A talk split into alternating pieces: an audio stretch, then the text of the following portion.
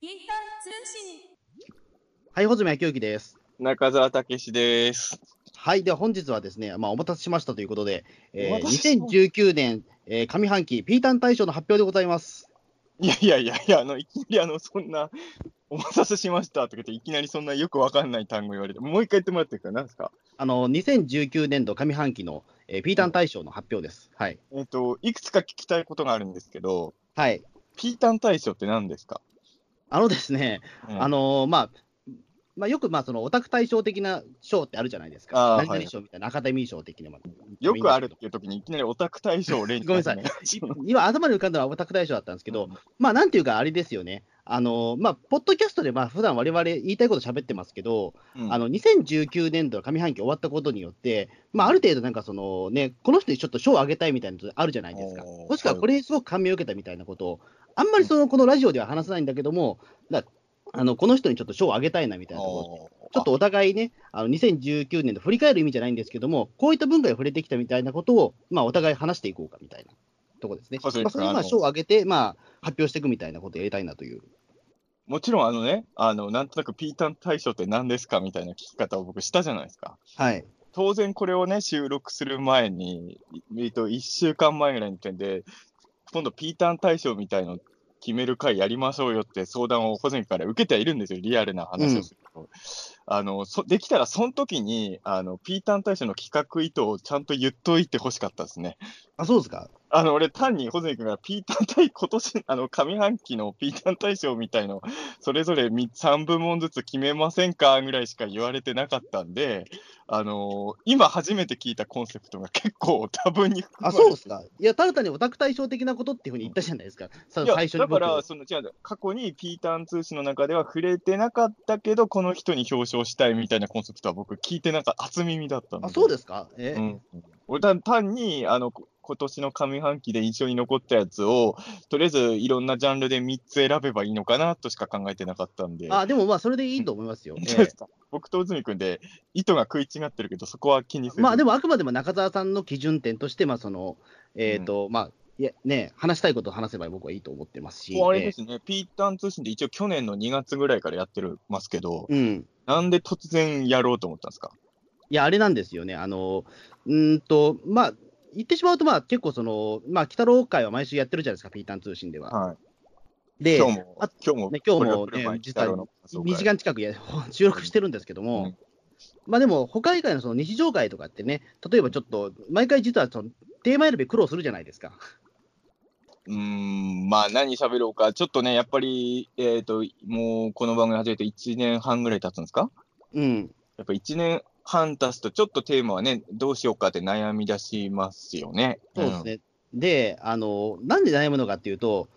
な僕と中澤さん、趣味が合わないからなんですね、基本的には。でも、あの、あれなんでしょ僕、この間、そのピータン大賞みたいなのやりたいって聞いたときに、保全君3つやってるじゃないですか、ポッドキャスト。うん。だから、飛び立て大賞とかクリスタル大賞もやるのって言ったら、それはやらないって言ってるじゃないですか。まあそうなんですよ。ええそれはな、なぜなんですか？あのー飛び立て大賞とかだと、まあ、言ってしまうピリピリ君は、あのーなんていうか、僕の言ってること半分以上分かってくれないと思うんですよ。ほう。ほう。えそれは、小泉君の選んだ対象のやつ言っても、分かんないってのはどういうことですか？えいわゆる、あのーもうかなり、実は中澤さん以上に僕とピリピリ君って趣味がもう離れちゃってるんですよ。あの飛び立て局何年やってんでしたっけ？え、もう3年ぐらいやってます。ええ相方のチョイスが、まあまあいいけど。まあじゃあ、え、伊藤、あの、クリスタル大賞やらない理由はな、なんでなんでえーとクリスタル大賞は、うんあのーなんていうか、うーんとそうですね、伊藤さんの方もあんまり僕に興味がないんだろうなっていうのが分かるので、小泉君、あの、もっといい相方を探した方がいいんじゃないいや、そうなんですよね。なかなかだから、その、のね、はい、これっつったときにね、ああ、それそれっていう感じになるチョイスってないんですよね。うん。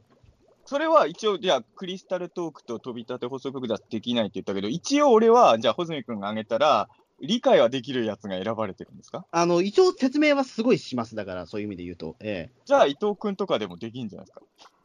うーんとね、ちょっとね、怖いところはあるんですよ。ええ説明しても伊藤君には伝わらないと思うやつが選ばれてるんですね、じゃあ。やっぱりちょっと平行線上をたどりそうな気がしちゃって、あのこの前、だからその、ね、2019年度の夏に見るアニメのあ回を聞いたよ、聞いたよ。聞いたじゃないですか、うんうんもうずっと平行線上じゃないですか、あれ。まあまあまあ、全然ああいうことをちょっとなっちゃうと、なんか嫌だな。ないなと思って。うん、二人で好きなアニメを一人ずつ喋ってるみたいな回でしたね。そうなんですよね。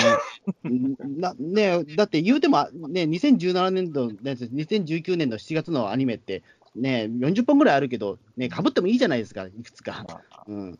全然かぶんなかったんですよね。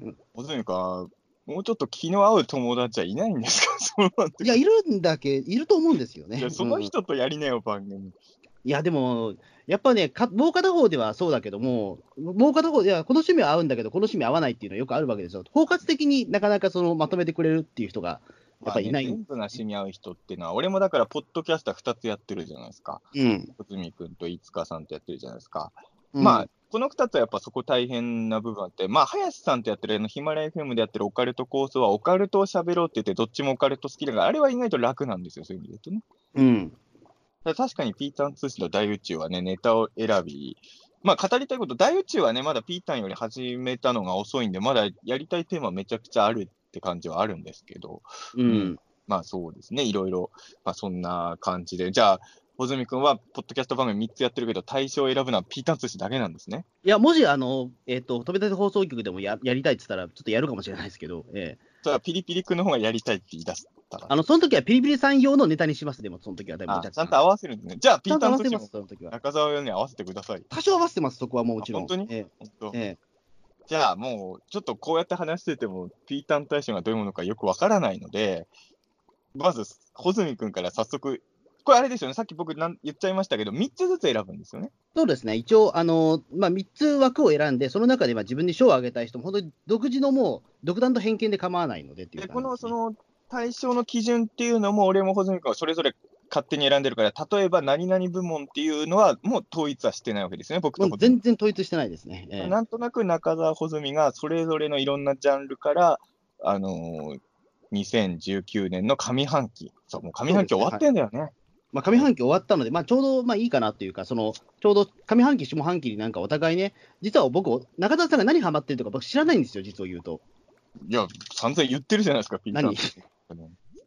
散々言ってたじゃないですか。いや、まあまあ、確かに。え、だからジャパンレ、ンジャー対パトレンジャーの話とか、毎週のように言ってたじゃないまあ言ってたけど、でも、それが一番じゃないと僕思ってるんですよ。でも一番ももう分かってるでしょ。だって、これ、今後、この後の発表の前のネタバラシになっちゃうかもしれないけど、ピーターン通信の収録で、中澤がこの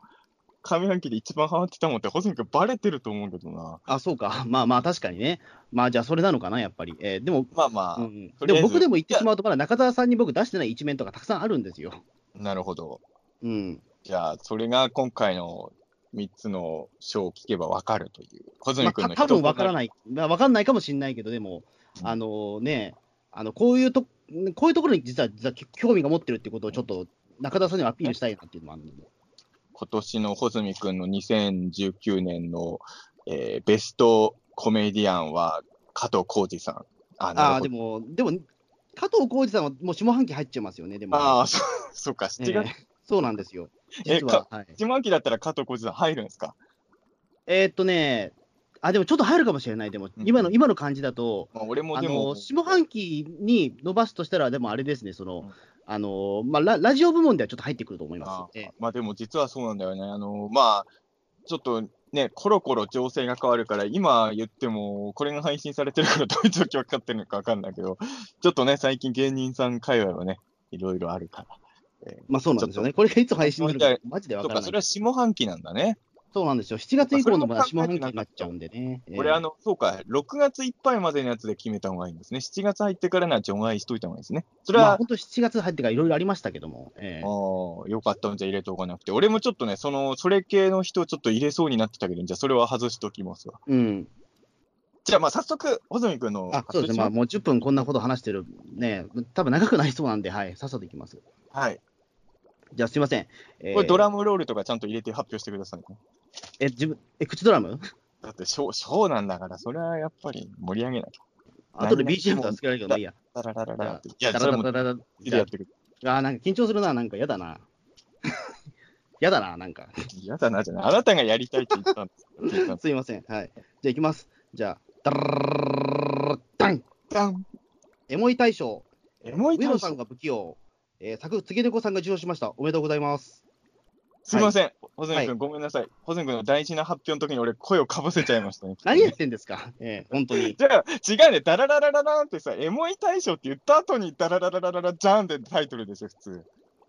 え、そそうじゃない？え、そうじゃない？普通、エモい大賞、ダラララララララン、エモい大賞だっけ？そっちが いや、だから、エモい大賞まで僕の、なんていうか、その、言いたいことなんですよ。いわゆる。るねエモいっていうのがちょっと伝わってごめん保全君、ほんとごめん。もう、あの、ささっきね、せっかくのあの、タイうわ、はずいわ。ちゃったもうはずいわ一回だけエモい大賞のもうやる気なくしたわ。やってください。すいません。やってください。じゃあ、えっ、と、じゃあ、穂積、えー、穂積昭之のピータン大賞、えーエモい大賞の方を発表したいと思います。はい。ダラララダン上野さんは不器用、作、つげねこさんです。おめでとうございます。はい。おめでとうございます。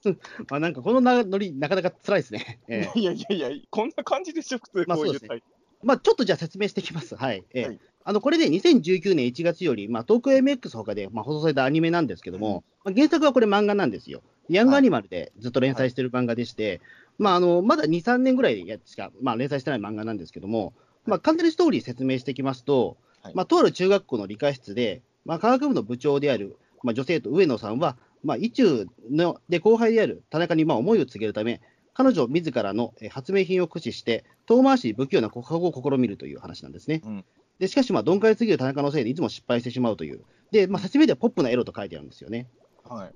で、これが僕、実は、あの、すごくハマってまして、えー実はここ知。らなかった、それはあ、。知らないですか？ええうんあハマのってるなんて、だって、ツイッターとかでも一回も触れてなくないですいや、か触れてます、結構、上野さんは不器用でも。あの、この、の前もフィギュア出るっていう時に僕ツイート一応したんですよ。えー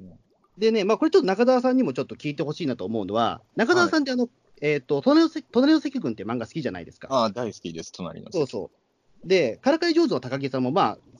知ってるじゃないですか？うん、あのーそうなんですよ。よくね、比較される2タイトルですよね、そこはね。そうそう。で、うん実はそれにおける第三勢力じゃないかなと僕はああ、思うんですそう。はいで、これちょっと中澤さんにも結構お勧めしたいなっていう漫画でもあるんですけども、まあこれ要素的には、まあそのからかい上手の高木さんと、まあ隣の関君にちょっと似てるんですけども、まあ、まあ実のところちょっと違うんですよね。まあ、からかい上手の高木さんっていうのは、まあ高木さんが100%勝利話する話なんですよね。うん。で、隣の関君は、まあ関君ちょっかいが100%成功するわけではなく、まあねまあ、横井さんが勝利する話もある、ゲーム性の高い話なんですよ。うん。うん。で、なんですけど、この上野さんの不器用のあの、うん話というのは、基本的に上野さんは、上野さんが一人、完全に一人相撲の世界なんですよ、これ。ほう。つまり、まあ、すごく回りくどい方法で、告白の仕方を考えて、失敗してもだえる話を延々とやってるんですよ。えそうなんですよ。で、これね、上野さん、先ほど、まあ、科学の部長って言ったんですけども、もうこのキャ,、ラクター設定がかなり癖者なんですよ、これ。ー、うん。で、田中というこれ後輩に思いを告げるために、まあ、いろんな発明品をするんですけど、その発明品がね、なかなかあのギャグセンスが爆発して面白いんですよ、これ。うん。まあでちょっと、はい。すみません、僕ね、あの、アニメも見てなかったし、原作も未読なので、はい。あ、もう、もう、ちょっと待って、正式タイトル言ってもらっていいですか？えっ、と、上野さんは不器用ですね。はい。上野さんの武器を、ちょっと僕はいも今、ちょっと検索してくれていただくと、ちょっとね、あの、何？一緒にねイラストも見ていただくと非常にわかりやすいと思うんですけど。こういう時のためにはスカイプ収録ということで、目の前にパソコンがあるそえーいやもちろんここで今聞いてる方も、あのースマホでもちろんタイトルぐらいは知ってますよ。うん。うん。なるほど。はい。まあ、そんな感じの、まあ、ちょっとだって今風の萌え系ではないんですよね、絵柄としてはア。ニメはいつやってたんですか？えっ、と、2019年の1月ですね。あ、今年の1月ね。今年の1月、はい。えー漫画はもうちょっと2、3年ぐらい前からやってるんですけど、うん。はい。でね、あのーまあ、ちょっとこう、まあ、僕ちょっと今原作の話もちょっと含めつつやるんですけども、はいまあ、まずこれ原作の第1話からがね、あの発明品が、ロッカ君っていうんです、発明品が出てくるんですけど、これなかなかすごいんですよ、これ。ロッカ君ってどういう装置か、発明品かっていうと、これうん優秀なろ過装置のことなんですよね。おうだからロッカ君なんですよ。なるほど。で、これね、何をするかっていうと、あの人間のしょんべんをろ過して飲み水にする装置なんです、これ。へえ。で、上野さんはもう田中君のこと好きすぎて、わけわかんなくなって、うんあの自分の尿をろ過させて田中君に飲ませようと頑張るんですよ。ええええもうそれが第えこれ1話なんですよ、原作の。それが1話。え、これえ、何に連載してたやつなのこれ？ヤングアニマルです、これ。ヤングアニマルか。まあ、はいヤングアニマルならそうか、そのネタもまあ、ありっちゃありなのか。うーん。でも、なかなか攻めてませんか、1話からこれって。1話でそれはすごいね。うん、これ、アニメの1話はこれなんですよ、これ。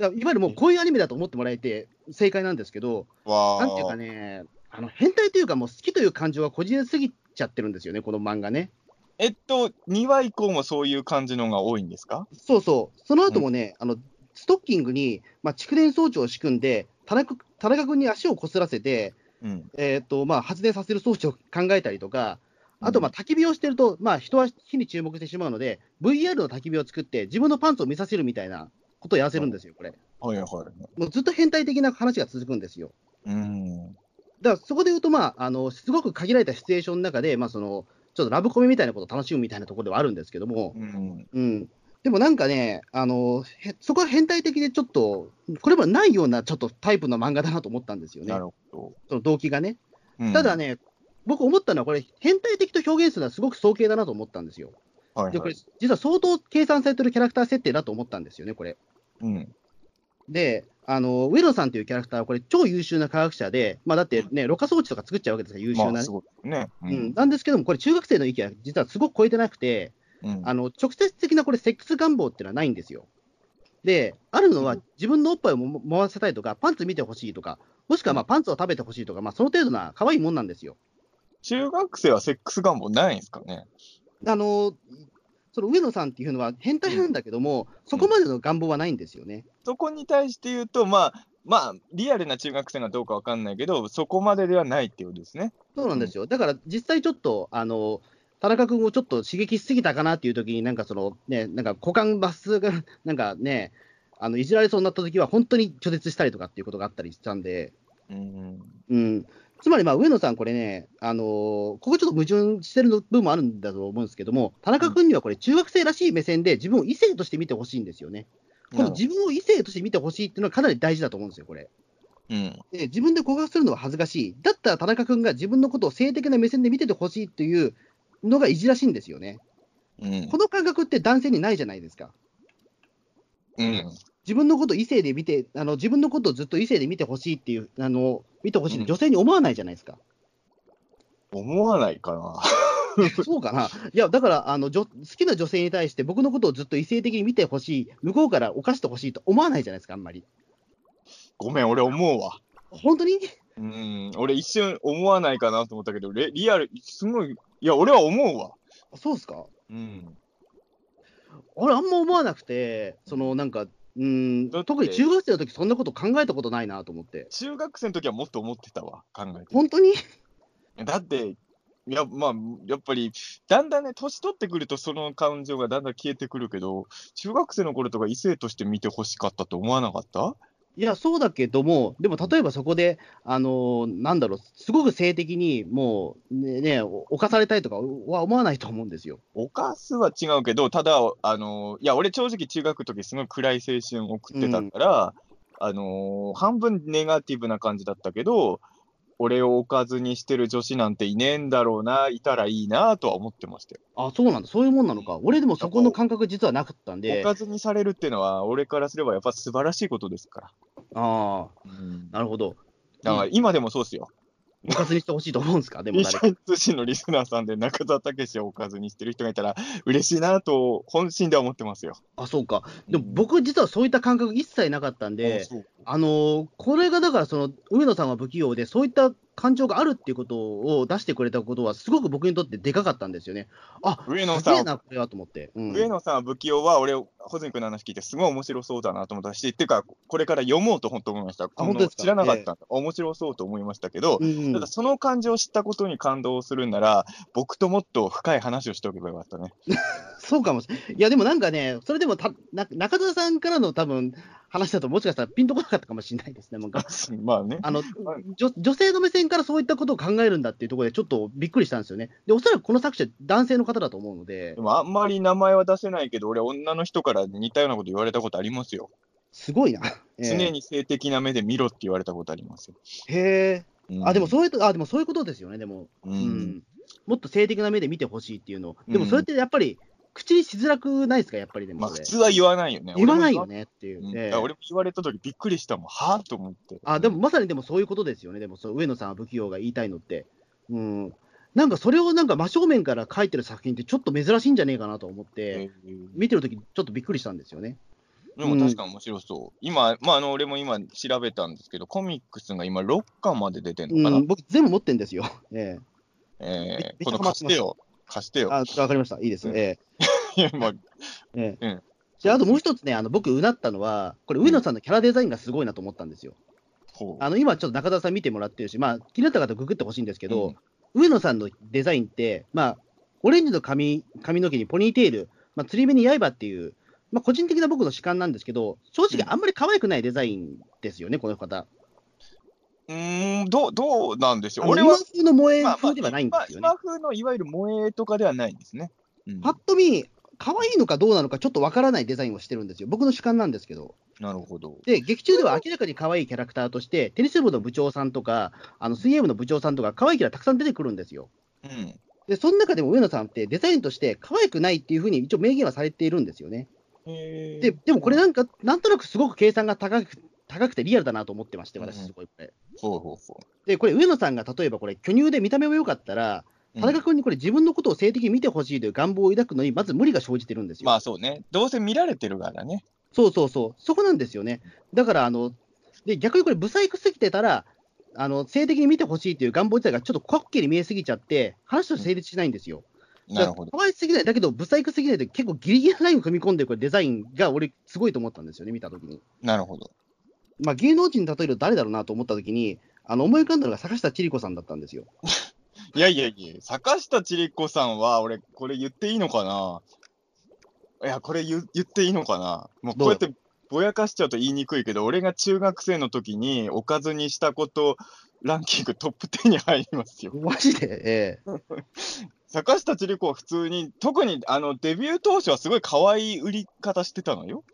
でもよく見たらそこそこじゃないですか、でも。いや、めちゃくちゃ可愛かった、めちゃくちゃ可愛かっめちゃくちゃか、めでも、めちゃくちゃ可愛いといういじり方、あんまりされてなかったじゃないですか、バラエティ番組違う、でもそれはほあのバラエティ番組に出る前から俺知ってるから、坂下千里子あ、そう？うん。俺まさかバラエティ番組とかにあのこんな風に重宝される人になるとは思ってなかったもん、初め。俺はあの少年サンデーの表紙で知ったから、最初。ああ、なるほどね。うんすごい可愛い子として売ってたんですよ、最初、坂下千里子さんでデビュー。うん、でも、でも、まあ、しばらく経ったら、でもちょっとそういった、まあ、そこそこなキャラクターになったじゃないですか、やっぱり。まあね、あの結局テレビに出るようになったらそういうポジションに収まりました、ね。そうそう、だから一般論として坂下千里子さんが結構ギリギリなラインに俺近いんじゃないかなと思ったんですよね。あの、いや、可愛い、俺の可愛すぎないし、けどもブサイクでもないっていう結構ギリギリなラインを今、あの、結構、この上野さんのデザインって踏んでるなと思ったんですよね。そこでも、でもね、坂下千里子さんはね、まあそうか、みんな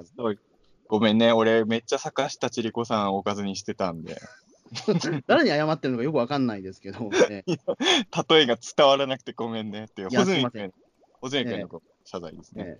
うん。で、まあ、まあ、そうなんですよ。だから、まあ、あの、その、まあ、ギリギリそのラインを狙ってるってのはすごくて、うん。なんですけど、上野さんもその自分の見た目にそんな自信があるわけではないので、あの、うん。セクシー系のアイテムをよく着用してるんですよ。うん。で、あの、今、フィギュアとかも出てるって確認してもらいたいんですけども、うんあの、上野さんの着てる下着って、中学生らしからの紐パンだったりとか、ガーターベルトなんですよ。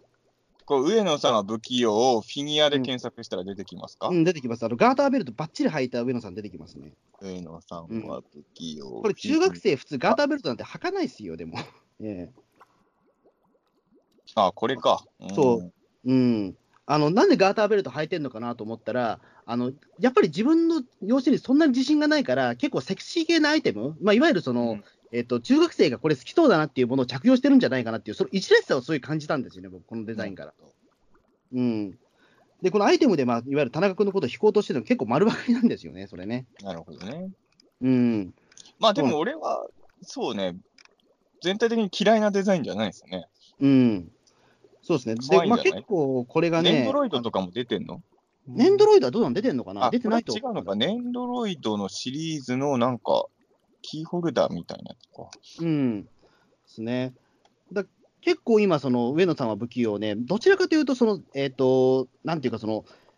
えっ、と、まあ、業界人の人の結構ハマってる人多いみたいで、あの、さっきまあその原作版の話も出たんですけど、原作版の6巻っていうのは限定本がついてたんですよ。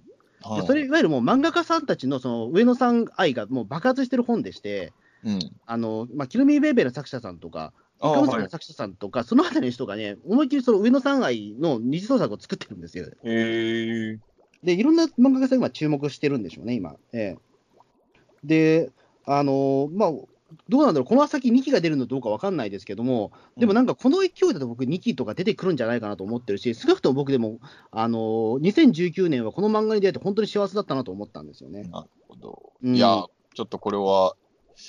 チェックしますわ。ううん、で、と僕はもう間違いなくこれ、上上半期で、まあ、一番、まあ、エモいと思ったのは、まあ、上野さんは不器用ですね、これ。そうだん、エモい大賞なんですね、これね。エモ一応、エモい大賞です。あのちなみに2016年のエモい大賞は、あの内海みどりさんでした。えまあ、その話はもう広げないことにしますね。えええこれはあのえー YouTube に載ってるね、あの中澤武史ニコ生やらせてみたの第3回かな、聞いていただければわかると思います。ええいや、あの、じゃあ、穂積君がね、この回もしかしたら長くなりすぎたら、上下巻に分けてもいいって言ったんだけど、俺はなるべく一本に収めようかなと思ってる。うん、そうですね。えピータン大賞ね。じゃあ、とりあえずこれが1個目ということでね。はい。ええまあ、でもいい、いい、やつだった。俺はでも確かにこれは聞けてよかったですね。あ、よかったです。ええいきなり、あ、それは俺も見たいと思いましたよ。うん。あありがとうございます。え面白そうですね。えじゃあ僕は、うんはい。僕、じゃあそういう意味で言うと、今回ピータン大賞は穂積君より全部コンパクトに紹介してきます。あはい、わかりました。なぜなはいら僕はあの企画意図を理解してなかったので、割と過去ピータン通信で喋ったことあるやつを結構選んで、あえーまあ2019年の上半期のピータン大賞、えーえーおお前の株上がったでしょうは、あ、はい。ダラララララララララララン、ラドンってことでね、おお、えー、ありがとうございます。なるほど。はいはいはい。あのーもう物心ついた時からその名は知っていたんですけれど、まあ、ラトンさんね。うん。あのー僕の中では、そこまで実は格上のキャラクターではなかったんですが、うん。あの、キングオブモンスターズを見たことによってですね、今のな僕の中ではラドンはギャオスより上なんで、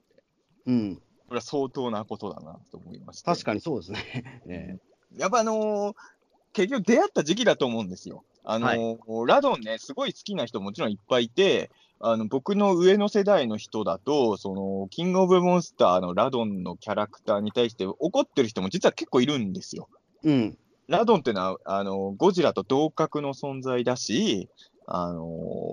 そんな隠したキャラみたいにしてほしくないみたいなのを結構言う人いたんですけど、うん。僕からするとですよ、これはまあ出会った時期もあるんですけど、僕は物心ついた時にもうバードンもいるし、ギャオスもいたわけですよね。うん。やっぱりちょっとラドンって、かっこいいし好きだけど、あと音楽は一番いいけど、とりあえずキャラとしてはちょっと、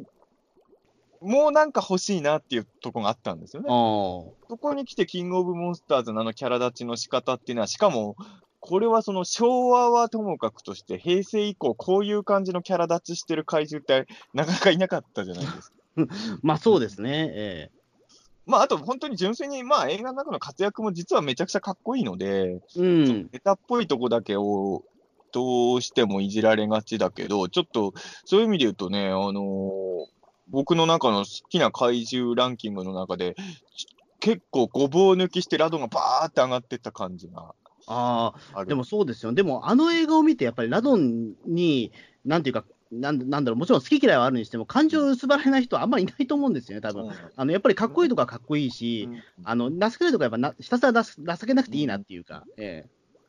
の名脇役としてね、あのまあそういう意味で言うと、モスラもそうなんですけどね、あのゴジラとキングギドラはもともとめちゃくちゃ大好きだったんですけど、えうん、まあそういう意味で言うと、モスラっていうのは僕、ラドンよりもちょっと格下だったわけですよ、全然。うん、あのどうしてもなんでモスラがゴジラに過去勝ってたのかも理解できないっていうのと、うん、やっぱ怪獣はその街を壊したりとか、人間と敵対するキャラのがやっぱりいいじゃんっていう気持ちがあったんで、うん、モスラの思い入れもちょっと薄かったんですけど、今回の映画を見たら、モスラもわーって上がってったんでね、そういう意味で言うと、今まで僕の中でそこまで、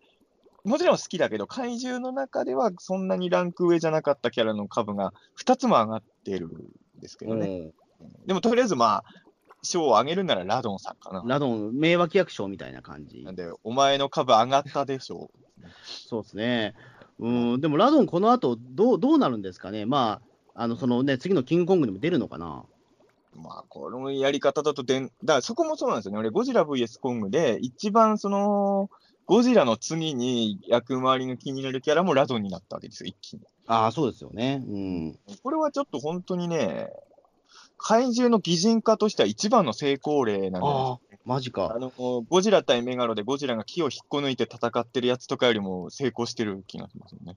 あの、そうですね。ラドンというそのやつの考えは分かるようになりましたよね。うんそういう意味で言うと。うん。あくまでも今回のラドンですけどね。まあ、あくまでもね。え VS メカゴジラの頃のラドンとかはむしろ自己犠牲でね、頑張ってる。超かっこいいやつですけど。えそうですね。だからラドンって本当にだから時代時代でちょっとキャラクターが変わってますよね。やっぱりその昭和のラドンとかって、やっぱりね、ゴジラとやっぱりタメ張るぐらいのやっぱり強弱感はあったと思うんですよ。核としてはそうですよね。なんですけど、平成になってからちょっとね、あのうんやっぱりその自己犠牲ね、ファイヤーラドンにしてもね、うん、そこからやっぱりちょっと雲行きが怪しくなったというか、ラドン界の。まあ、やっぱりあのー VS の時にラドンが着ぐるみじゃなかったっていうのが、あのー VS メカゴジラ版のラドンすごい好きなんですけど、やっぱりゴジラとメカゴジラ並んだ時に、やっぱ草原怪獣がもう一個いたっていうのが、ちょっと脇役っぽいんだよね、あの3体が集まった時ラドンだけね。そうなんですよね、うん、やっぱメインではないんだよなっていうところで、うん、子供心にはすごくね、ファイヤーラドンの活躍って、まあかっこよかったけど、大人になってから見返すと、うーんちょ、ちょっとなーっていう感じはしちゃったんですよね。うんただ俺、VS メカゴジラで一番好きなシーンはゴジラとラドンの戦闘シーンなんですけどね、ラドンの後の。うん実はメカゴジラ戦より好きなんですけど、ううんんで、まあ、かっこいいんだよなさっきも言ったけど、音楽はラドンが一番いいのよ、ギャオスとかと比べても。うん、イクベさんの怪獣の音楽の中でも、上位、本当、5には入るぐらいラドンの音楽。あの、空の大怪獣ラドンの時っていうよりは、三大怪獣以降のラドンのテーマのがやっぱり好きだったね。うんうんもちろん空の大怪獣の時の音楽もいいんだけど、うん、そうですね。ラドンうんラドン、ラドンは僕も本当大好きなんで、っていうか僕、多分ね、まあ、東方怪獣では一番でも愛着があるかもしれないです、でも逆に。あ、それは元から？元から僕元、あの、あやっぱり映画としてのラドンがすごく好きっていうのもあるんですけど、それは間違いない。鳥怪獣が結構やっぱ好きなんですよね、すごい。でも鳥怪獣だとギャオスとかもいるじゃないですか。でもギャオスは鳥うん鳥感がないんですよ、僕に言わせれば。じゃあバードンでいいじゃないですか。らバードンは好きですけど、でもやっぱりその毛がもこもこしてるやつより、もう少しでやっぱりそのよ抑量タイプの方が子供頃にかっこいいなと思っちゃうというか、そうするとバードンはちょっと鶏感が強いじゃないですか。鳥から離れちゃいません、そうなると。まあそうなんですよね。でもまあちょっとその空飛ぶ怪獣っていうところで、あのちょっとロマンを感じたというか、うん。ね、あの、言ってもだってそのラドンって、まあ何かその特別な武器を持ってるわけじゃないんだけども、強いっていうところが子供心にグッときたというか、それでゴジラとやっぱり対等で戦えるっていうところがね、あの、結構個人的にはグッときたところなんですよ。でそこで言うと今回の、あのね、キングオブモンスターズのラドンはなんかずっと体に炎をまとってるから、うんあの、すごい強弱感があったんですよね。うん。あそこは痺れましたわ、やっぱり。えいや、でもね、本当に正直言うと、今回のあの、ピータン大賞を3部門全部キングオブモンスターズから選ぼうかって思った時もあったんですけどえ、あらら。ええとりあえずラドンだけにしときましたね。あ、でもそれはいいかもしれないです。あの、この10年で最高だったよ賞、最高ムービー賞みたいな感じでキングオブモンスターズも選んでもいいかなと思ったんですけど、すごいですね。まあまあそれもね、ええもうキングオブモンスターズ、どこも上映終わっちゃったから、もう、もうそれを覆さないですよね、でも言ってしまうと。そこでもやってないのかな、もう。うん、やってるとこやってると思うんだけど、えまあちょっとね、まあ、ピーターン通信のキングオブモンスターズの感想会でも散々言ってるんですけど、僕の中では本当この10年みたいなので一番感動した映画なので、えちょっとうんそこはちょっと押させていただきました。はい。じゃあ、はい次の人行きましょうかね。はい。じゃあすみません、僕の方じゃあ、もうこれね、ちょっと冒険なんですけど、あの今までこのラジオでは一切言わなかったネタをネタを出します、今から。うん。全然全然。アーティスト部門、アーティスト部門、おうはい。えー、ダラダン、えーブレス・ユア・ブレス、インディアン関係の作詞作曲をした和田武明さんに差し上げます。お意外。はい。俺、アーティスト部門って言われた時点でよ、米津さんじゃないんだね。そうか。米津じゃ、いや、でも米津さんともちょっと近いところにいるんですよ。あそうなんですか。そう。あ、でも中田さん、僕、米津玄師好きだってことを分かってるくれてありがたいですね、もう。それはね知ってますけど、それは知ってます。だってライブライブ行ってきたんですよ、僕。ええうんうん。なんですけども、あえてここは和田武明さんに差し上げたいと思います。はい。すみません、僕ね、本当にその辺のジャンル疎いんですけど、実は和田さん、わ、わかんないです、誰だか。そうなんですよ。まあ、まあ、言ってしまうと、だからね、まあ、あの、まあ、ボーカロイド関係の方ですね。ええうん、なるほで、もうこのラジオあんま行ったことないんですけど、2年前からすごいボーカロイド僕結構ハマってまして、ど。はい。まあもちろん年季の入った人には及ばないし、うんまあ、いさしてね、まあ、あのね、めちゃくちゃ詳しいってわけじゃないんだけど、まあ、かなりハマっちゃってまして、ええはいはい。まあ、実はですね、まあ、あの、初音ミクの関連のイベントで、マジカル未来というイベントが毎年、東京と大阪で行われていまして、で、2013年に毎年今開催されている、まあ、イベントなんですけども、そこのテーマソングが、まあ、2017年は先ほど、まあ、中田さんも出された米津玄師こと8の、まあ、あの、砂の惑星という曲だったんですけど、今年はですね、その和田武明さんことクラゲ P さんのブレス・ユア・ブレスというテーマソングがあの選ばれたんですよ。うん。で、これね、あのまあ、もちろん聞いたことがない人、ほとんどだと思うんですけども、あの MX テレビとかの深夜アニメを見てる人は、あの CM で結構流れてるので、一度は聞いたことある人がいると思うんですよね。もう聞いたらわかるかな。うんかもわかんないです。うん、で、この和田和田明さんね、実はここ最近で僕、一番かっこいいと思ったアーティストなんですよね。うん。うんまあ、何からこれ検索するわ。ちょっと待って、もう一回言ってください。ええそうです何でね。検索すればいいんですか？あのブレス・ユア・ブレスって調べてください。 Bless Your Breath。はい。和田明さん自体は顔も出してないので、はい。ええあ、顔出してないんだ。うん。あのね、いわゆるボカロ P の方ってあんまり顔出さないですからね。うん。あ、そうか。そう。確かに見たことないかも。Bless Your Breath。うん。はい。はい。まあ、これが今結構その、ね、マジカルミライっていう、まあ、本当に今年の8月31日から行われる、まあ、フリで行われるイベントなんですけど、はい。うんで、まあ、ここのテーマソングがその和田たけあきさんの Bless Your Breath というところなんですけど、うんまあ、何から説明したらいいのかな、わかんないんだけども、とりあえずこの人の魅力を、まあ、単に、まあ、伝えるとしたらですね、はいまあ、青臭いというのと、とんがってるっていうのと、あと、反骨心の3つなんですよね。うんあの、まあ、何歳の人かわかんないんですけども、この人うん10代の青臭い世代に響く楽曲たくさん作ってらっしゃるんですよ。うんで、この人の、まあ、詩の解釈ってすごい難しいんですけども、はあのこの人の代表曲で、あのチェチェチェクワンツーっていう曲があるんですけども、い。はい。この曲はですね、まあ、どういう話かっていうと、あの担任の先生に恋しちゃった女の子が、こっそり盗聴していた先生の恋を編集して、愛のささやきにして、自分でもうこっそり聴いてるって話なんですよ。なるほど。で、他にも、なポジティブハラスメントっていう曲もあるんですけど、あのこれポジティブ何ハラスメント。ポジティブハラスメント。はい。はい。で、これそのまま通り、まあ、ポジティブになるよっていう人いるじゃないですか、その、うん。せ生活において。うん。で、そういう価値観は実はハラスメントですよっていうことを真正面に言った曲なんですよ、これ。なるほど。ちょっと今日、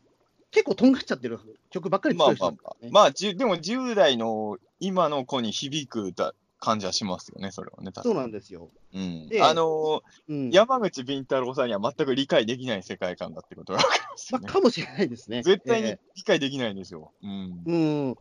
ん。でね、まあ、僕もだからこういうジャンルって実はあんま疎かったんですけど、うんあのここ最近ちょっと分かるようになってきたというか、なんだろう、うん、年も取ってるんだけども、なんか分かるようになってきたというか、この人の考えてることは分かるなと思ってきて、はい。で、今年の3月にこれ発表されたのが、この陰陽関係という曲なんですけど、うんこれ実は陰キャと陽キャについてこれ書いた曲なんですわ。はうん。でも YouTube にこれあるからちょっと聞いてほしいんですけども、い。うんあのーなんていうかな、そのの YouTube に上がってるっていうのは公式ですか？公式です、これ。ああ、はい。よかった。違法のやつを収録で進められたらどうしようと思って。そうなんじゃあで、これ。がね、あのはいい、わゆるその陰キャと陽キャの,、まあその関係性みたいなところを結構そのね、あのうまく書いていて、かっこいい、あのかっこよかったんですよね、すごい。うんうん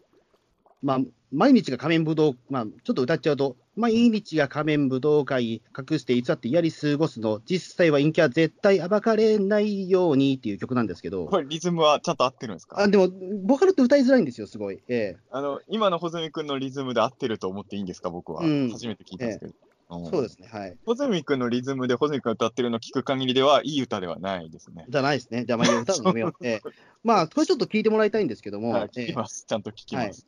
で、ちょっとね、あのーまあ、これぞ和田さんっていう曲なんですよ、これ結構、その、先ほど出したチェシェリクワンツーみたいな、うんあの、ポジティブハラスメントみたいな、結構とんがってる曲なんですけど、うん実はそのね、まあ、今年の間違う未来のテーマソングに選ばれた、その、 Bless Your Breath という曲は、あの、ちょっと違ったんですよね、雰囲気がね。なるほど。で、これね、あの、 Bless Your Breath のテーマっていうのは何かっていうと、生まれてしまったあなたへっていうね、これ、せ単純にこれアンチテーゼを歌ってる曲っぽいんですよ、どうやらね。うん。うん。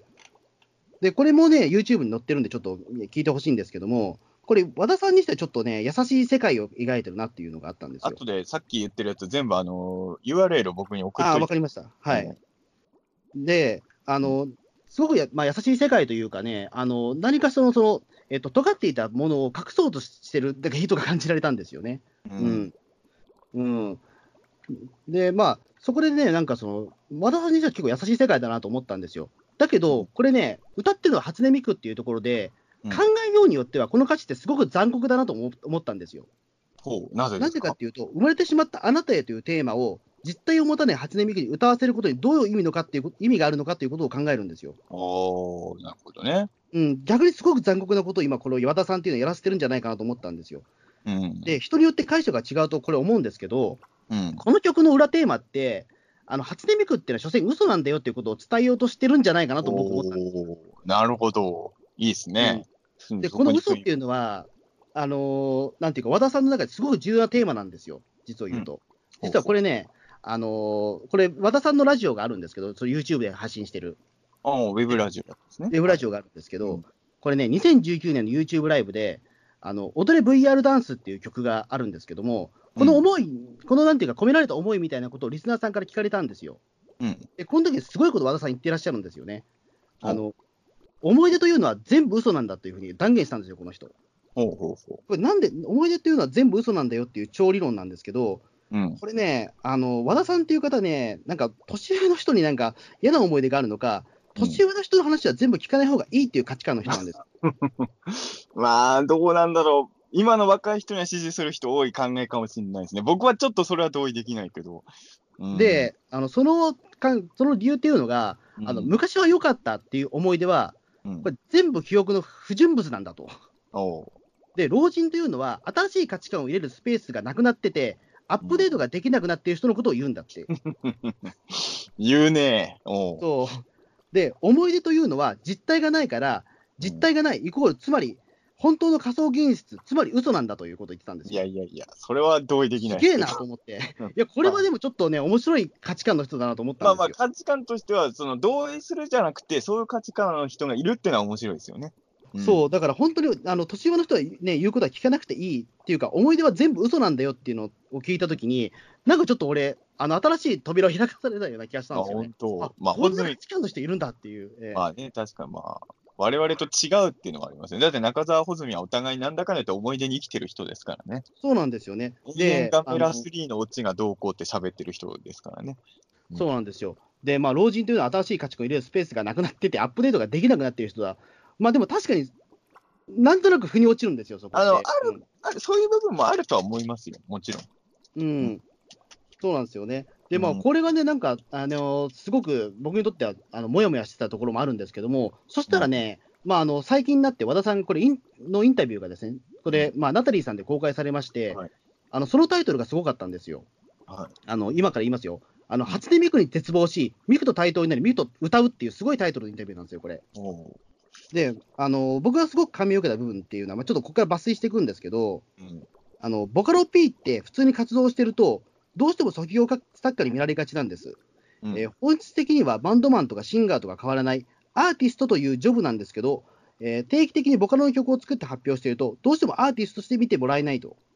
うん。つまりこれ、和田さんが違和感として感じているのは、自分はこれアーティストであるのは間違いないんだけども、本来、その歌唱ソフトである初音ミクがアイドルとして人格を持ちつつあるのが危ないんじゃないかって言ってるんですよ。うん。で、あのまあ、僕がこれ、あのその和田さんが言うには、まあ、自分自身を表現した歌わないシンガーソングライターの真逆の存在が、そのステージに立っていたということに絶望したんですって。だからその時和田さんははミクのステージを見て、お前の曲じゃねえだろって思ったらしいんですよ。うん。うんまあ、うんただそれは同時に、初音ミクはもうアーティストなんだということも感じたっていうふうに言ってたんです。そうなんですよ。で、は人間と初音ミクがすでに対等の存在である。この初音ミクと人間が対等っていうのは、この人、すごく今、テーマとしてあるみたいで、あの曲の中で、自分の中で、そのえっ、と、ね、えっ、と、その Bless Your Breath の中で書きたいと思ったのは、自分の中で初音ミクが一緒に歌おうということを考えたらしいんですよ。うん、で、これはね、あのすごく、まあ、和田さんの中でも葛藤があったと思うんですよね。うんあのつまり仮想現実、先ほどの理論で言うと、仮想現実イコール嘘であるミクを嘘だと言ったところで、アーティストとして自分は勝てないと多分悟ったと思うんですよ。うん、だけども、対等な存在として私はあり続けたいという和田さんの決意決意表明だなとも思ったんですよ。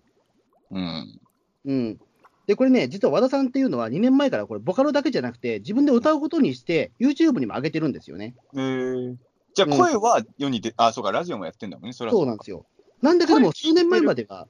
あの、一切歌とか歌わなかった人なんですよ。声聞いてる感じで、と若そうって感じはするんですか？若いですね。うん、あの、稲子ライダーの省吾さんみたいな声してますね。わかりやすいところで言うと。あのー若くないんですけどね。まあどうなのかな。まあでもね、あの正直言うと、多分プロの方から見たら、多分そんなに不器用な歌い方じゃなくて、うんあの、本人もだから本当に2年前から歌い始めたんで、上手くないっていうことは自分でもいおっしゃってるんですよね。で、やっぱりそれは初音ミクに歌わせた方がいいんじゃないかみたいな意見もあったらしいんですけども、でも、でもしょうがないと、でもやっぱりそのアーティストと自分は見られたいから、あの初音ミクの方がふさわしいと思っていても、自分の声で歌わないといけないんだっていうことを、それがイコール対等だということに気がついたらしいんですよね。つまり自分が初音ミクというソフトを使いつつも、自分はアーティストとして、初音ミクの対等の存在であることを世間に認めてもらいたいというね、あの気持ちがもう今、前面に出てるっぽいんですよ。えで、僕、このことに気づいたとき、あまりのかっこよさにもうしびれちゃいましてね。ええでもこれってでも言ってしまうと、我々のそのやってることもちょっと関係してくるような気もするんですよ。例えば僕だったら昭和の事件とかずっと調べてますけど、うんやっぱふと思うんですよ。それって僕の力なのかなとも思う思わ思う時あるんですよね。ううんいわゆるその昭和の怪事件っていう、その人が、あのなんか、はまりそうなツールにただ僕乗っかっちゃっただけじゃないのかなみたいなことあるんですよ。うん例えばそまあのオカルトとかでもそうだし、オカルトという分ジャンルにおいて自分がそこにあの乗っかってるだけじゃないかなっていう、ちょっと恐怖感みたいなのってあると思うんですよ。あのね、まあ、その乗っかってるっていうふうには思わないけど、例えば俺の本で言うと、小説と妖怪図鑑は違うっていうのはありますよね。うん。やっぱ、うん、まあ、本当は図鑑とかも別にうん難しい、うーん、まあでもそうですよあるものを紹介する仕事と、まあ本当は小説だって実は一から作ってるわけじゃないんだけど、うん。うん、まあその、一応一から作ってるように見える小説とか映画とかとは違うって感じはしますよね。そうなんですよね。だからそこで言うと、まあ、この和田武明さんっていうのは、恐まあ、その恐怖感を抱いたというのは、うんあのーまあ、その初音ミクという存在に自分が乗っかってるんじゃないかという恐怖感もあったと思うんですよね。うん、じゃあ、お前、初音ミクがなくなったら、じゃあ何が残るんだっていうときに、それでも戦えるようにということで、あんな初めて歌を歌い始めたっていうことを言ってたんですよね。うん、まあ、そのうん歌を歌い始めたところはいいじゃないですかね。そうですね。で、そこで、あれなんですよ、その、えっ、と、先ほどのタイトルに戻りますけど、初音ミクに絶望して、ミクと対等になり、ミクと歌うっていうことって、つまりあれなんですよ、セッションをやりたいんでしょうね、今、多分、うんあの本当の意味でのセッションをやりたい。でも僕も言ってしまうと、昭和の怪奇事件と穂積昭之のセッションを楽しみたいんですよ、僕は。うんでも僕は今、乗っかってるだけじゃないかなみたいなこと、ふと思っちゃったんですよね。であの俺の茨城の妖怪図鑑で言うと、多分ね、うん、あのいわゆる一番多い妖怪、一番多いじゃないかな、マニアの妖怪ファンが望むものとは違うことをわあえてやってるのは、そういうことかもしれないですけどね。うん、あのいわゆる民族学的に妖怪のやつをまとめるやつのほ、あの情報をまとめる方が多分喜ぶ人多いと思うんですよ、濃い目の妖怪ファンは。でもそこにやっぱ中沢色みたいの出さなきゃ嫌だっていうのが、あの本には結構出てるので、そうなんですよね。まあだからやっぱりあるうんただどっちのがいいかは分かんないですよ。その求めてる人がどっちを求めてるのかは。お前の色出すなやって思う人もいっぱいいると思うんで、それはジャンルによると思うけど。もちろん、だから本当の理想っていうのは、あの潰し合うことじゃなくて、共存させることじゃないですか、その中沢色と、ね、その妖怪色っていうのを。うん民族学色と中沢色を共存させること、つまりそれが和田さんの言う、同等になって同等に歌うことなんですよね。うんだからすごくそこって、あのなんだろうあの、僕ごときが言うのはあれなんだけど、求めてるもの、実はすごく近いんじゃないかなと思ったんですよね、あ和田さん。うん、そこで言うと、僕、一番この人、今、会いたいです、正直。えうん、まああの会ってね、うん会ってちょっと、あのこの人の曲、すごく聴きたくなったんですよね、生で。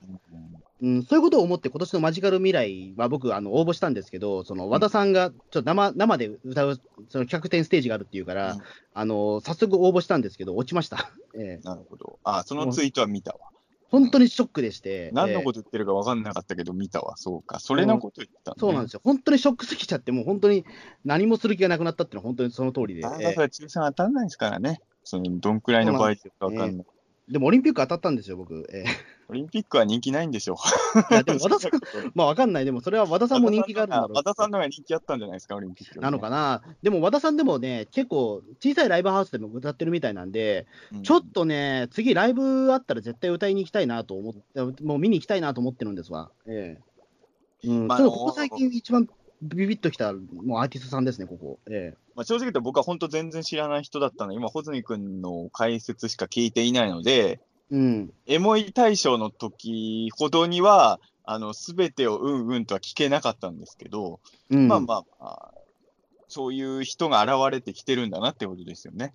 そうなんですよね。だから、すごいボカロとかね、あの最近、実は結構、まあ、詳しくなってるというかね、あのこういうことずっと考えてるので、曲自体はね、僕まだ多分聞いたことないと思うので、聞いてどう思うかわかんないですけど、まあ思想的な部分はね、あの、面白いと思う一方、うーん、もう全然まあ僕とはもう考え方違うタイプの人なんだなとも思ったりとか、それはいい意味でも悪い意味かもしれないんで、なかなかあの、好きともなんとも言えないっていう感じが、まあね、今のうんけど、まあまあ、僕もだから思想的にはあんまり近いところないのかもしれないなと思ったんだけども、ただなんかそれをね、あの不器用でもやっぱりね、出してる人はかっこいいじゃないですか、すごい。あのーけまあ、僕がこういう人を見るとね、お気になるのは、やっぱり、あのーこの人たちが何十年後にどういう話をしてんのかなっていうのを気にするんですよ。うん、それはね、僕が例えばビートたけしさんとか好きで、言ってしまえば僕がビートたけしさんハマった頃はもう全盛期を過ぎてるわけですよね。うん、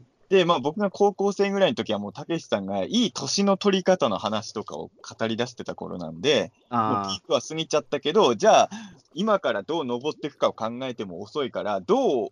どう終わらせるかをもう俺は考えてるんだっていうのをずっと俺が高校生の頃からたけしさんが言ってるんですよね。あ、もうその頃50ぐらいですか、もう。うん、今俺はまだ若いじゃんと思うんだけど、ね。まあそうですよね、50ぐらいだったらね。だからやっぱり、まあそそれこそ最近のその吉本興業の件とかあると、俺、あの最近衣装を読み返したんですよ。はい。そうすると吉本興業とか大崎さんのこととかも結構書いてるんで、衣装で。うん。うんで、やっぱり、松本さんとかも、まあ、それこそ映画撮ったこととかもそうだけど、やっぱ若い頃言ってたこととは違うことをやり出すじゃないですか。うん。えー発言とかも結構変わってくるじゃないですか。うん。それがいい人と良くない人が多分いると思うんですよね。その人間絶対変化するもんだけど、まあこれはファンの勝手な思いとかだけど、あ、こっちに行っちゃったんだってなる人と、この変化はこの変化で面白いなってなる人がいるので、その和田さんの思想って多分、年取った時に難しいじゃないですか。絶対変化はすると思うんですよ。うん、そうですね。だからこそやっぱり今ちょっとそのマイルドになったのかなというは、でもちょっとそのね、マイルドさをうまく包み込んでるような気がして、ちょっと俺期待したいなと思ってるんですよね。あの、もちろんその世界観がいいけど、もしかしたら新しい、もう一つ新しいなんかその思想みたいなのも生まれるかもしれないし、あの、すごくまっすぐな方なんですよね、多分このラジオを聞いてると。もうめちゃめちゃ僕この人今好きで、あの、もう、はっきり死んじゃうぐらいになってるんですけど。ラジオオは一人で喋ってんの、一人で喋ってますね。ええうん。ちょっと、はじ、本当初めて聞いた方なんでね、ちょっと、そうですね。ちょっとだけ意識してみますわ。うーんやっぱりね、だから米津玄師さんとかはすごくね、あのまあ、歌もうまいし、うん、あれなんだけど、やっぱりね、あのまだそこで未完成な実力者っていうのが、やっぱりちょっとまだ僕にとってはビビッとくるような気はね、あのーして、ちょっと応援したいなっていうのがね。うん原点に戻るけど、エモい大賞だったじゃないですか。はい。エモい大賞の次、アーティスト部門っていうのはもう、おせめて、なんかその、そこ、あごめんなさいなんとか賞とかになんないんですね。ごめんなさい、アーティスト賞ですね。えーアーティスト賞ね。アーティスト賞賞が和田和田武明さんのねうん、はい、です。はい。おめでとうございますという形です。じゃあ僕もこの並びでアーティストお賞いきますかね。あ気になりあ中田さん、アーティスト賞気になります。はい。2019年上半期アーティスト賞。はい。これ悩んだんですけど、さっきあの前説、前説っていうか、その賞発表する前の話をしてて、あのそうか、これは上半期じゃないんだっていうことで、えー変えます。えーアーティスト大賞、ダララララララララララララン、山口真帆さんです。ああ、はいはいはい。なるほどね。それちょっと意外だったかもしれない。いや、あのーいや、いろいろ思うことはあるんですけどいや、ああえてアーティスト賞っていうのがね、うん、アーティスト賞かなと思ってて。アーティスト賞なんだ。うん、まあ最近はほら、どうしても吉本こう、僕らね、やっぱどうしても芸人さん大好きじゃないですか。はい。え吉本こう騒動をずっと毎日いろいろチェックしまくってるんですけど、うん。あのこれもちょっとある種新しい時代の事件だなと、芸能事件としては新しい新時代を感じてはいるんですけど、はい。あのこれの、まあ、プロトタイプというか、プロトタイプっていうのは違うんだけど、その、まあ、こういう言い方をするとちょっと語弊を招くかもしれないんですけど、要はその AKS の会見があったわけじゃないですか、松村さんの。うん。で松村さんの会見中のツイッターの使い方とか、はい。いろんな、その、要は言ってしまえば、一人の女の子の、その、大きい団体を巻き込んでの戦い方みたいなやつが、これはちょっと、今までなかったものを見たなとは思ったんですよね、本当に。そうですね、僕もあのー。うん。そんなに、まあ、なんていうんですかね、まあ、小学生の頃はそんなにアイドル追っかけてた人じゃないんですけど、言うても、あの、モーニング娘。の頃からハロプロで入って、いろいろそこからまあ、そんな深くはないにしても、それなりにアイドルを追いかけ続けてきた人間としても、ちょっとこれは新しいというか、ううんん。見たことないタイプの、っていうか、その、変なね、週刊誌レベルだと、こういう話っていっぱい出てたわけですよ。はい。本当か嘘か分かんないんですよ。でも、そのアイドル界で裏でいろんなこんな事件が実はあったかもみたいなのは、まあいっぱい出てたわけじゃないですか。はい。でもそれって結局表に出ずに全部消えていくもんだったじゃないですか、今までっていうのは。うん、それを消させないっていうことを作ったのが、これがちょっと今年の頭だったじゃないですか。あれは2月とか3月ぐらいでしたっけ、結構早かったですよだから、ねそのね、あの、この、その後の芸能ニュースを見てると、なんか全部ちょっと、ちょっとどっかで山口真帆さんとかを参考にしてんじゃないかっていうような、芸能界の流れをちょっと感じるっていうのがありますかね。うん。そうですねで。まあ、ただね、うんちょっと悩んだのは、あえて山口真帆さんの賞にしたんですけど、うん、NGT48 でもいいかなと思ったんああ、ですうんでも、NGT48 さんに、いや、別にピータン大賞なんて何の権威もない賞ですけど、え賞をあげますっていうのもちょっと語弊があるかなと思ったんでえ、まあまあ、そうですね。うん。ただ、あのーそういう意味で言うと、その山口真帆さんと一緒に卒業してったメンバーとかもいるじゃないですか。そうですね、はい。みんなドラマチックだったなと思いますよ。あと、うん、別にあの今残ってる NGT48 を悪役にも僕はししたくないというか、うん。だからそういう意味で言うと、あの、山口さんはすごい、あの、すごいことしたなと思うんですけど、なんていうんですか、単純に NGT48 イコール悪みたいな構図になっちゃってるのはちょっと嫌だなという気持ちもありますけどね。そうですね。なんか僕、その山口真帆さんの騒動を聞いたときに、やっぱふふと頭をよぎったのって、スマップの脱退騒動だったような気もするんですよ。多分それは思ってる人多いでしょうね。うんで、俺、スマップの脱退騒動って、僕は NGT の問題、あんまよくわかんないんですけど、スマップの脱退騒動の時って、そうスマップがそのや亡くなった時って、うん僕、病気で、病気死だと思ったんですよ、いわゆる。病気？による死亡だと思ったの。スマップの？つまり、病気によって、なんか、がんによって急に死んじゃったみたいなイメージを抱いたんですよ。へえあの、なんかその、芸能界のよくわかんない病気にかかってしまって、うん。スマップはこの世から死んじゃったっていうような印象を抱いまあ、たんですよ。死んじゃったってことですよね。そう、うん。あの、まああれ白血病みたいな感じで死んじゃったみたいな。えあれもまあ衝撃的なあの、要は謝罪会見みたいな、謝罪会見でいいんだよね、あれはね。えまあうそう、まあ謝罪会見ですね、あれはね。ん。だからスマップ解散なんていうのは、僕らはまあ散々今までね、まあ、スマップ解散と笑っていいともの最終回、今までもう文字はだけは散々見てても、ネタでしょって思ってたわけじゃないですか、僕らは。うん。それが本当にね、あのーこういうこと来ちゃって、うん。そうなんですよね。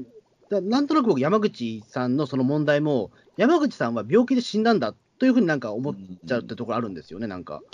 芸能界の悪い病気にかかって死んじゃったんだっていうか。まあ、そういう意味で言うと、本当に、が、その、消されてしまったというか、もちろん本人の意思で脱退というか卒業したんですけど、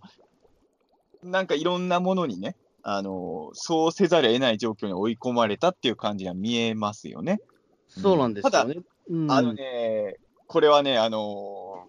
現実に起きた事件をアニメとかに例えるのはあんま良くないのかもしれないんですけど、え僕はね、山口真帆さんと NGT の騒動を見てて、すごい僕の大好きな少女革命ウテナというえアニメ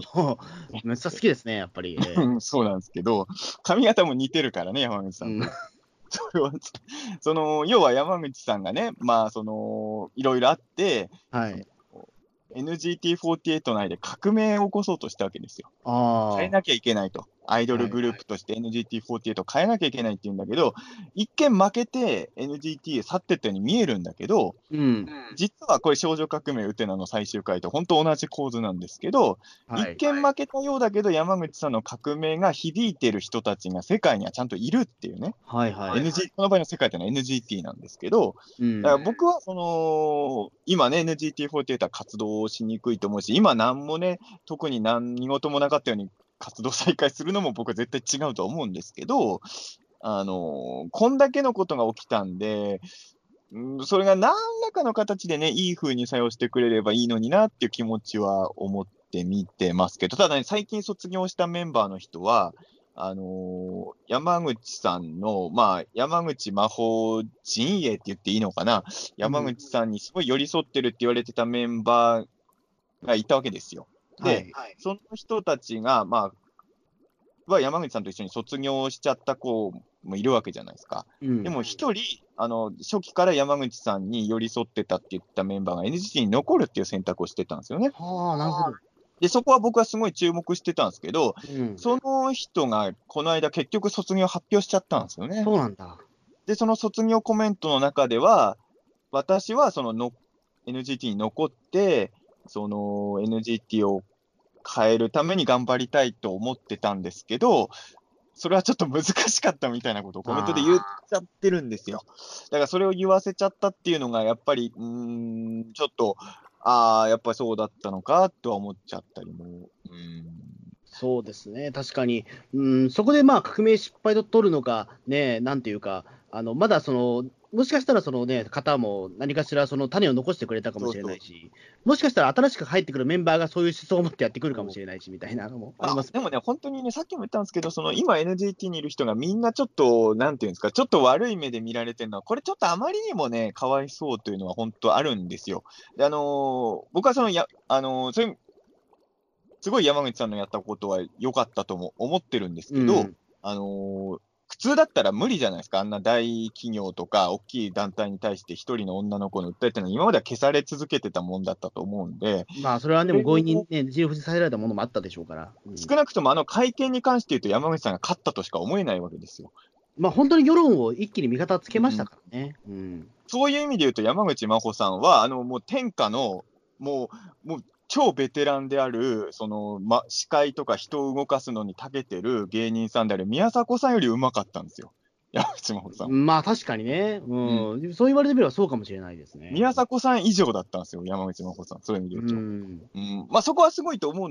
し、僕は本当に、あの、今後山口さん、本当、あの、今ね、検温に移籍、あの、JP さんの事務所ですよね。はい、ええあの、ちょっとあの、本当そこは期待してるんですけど、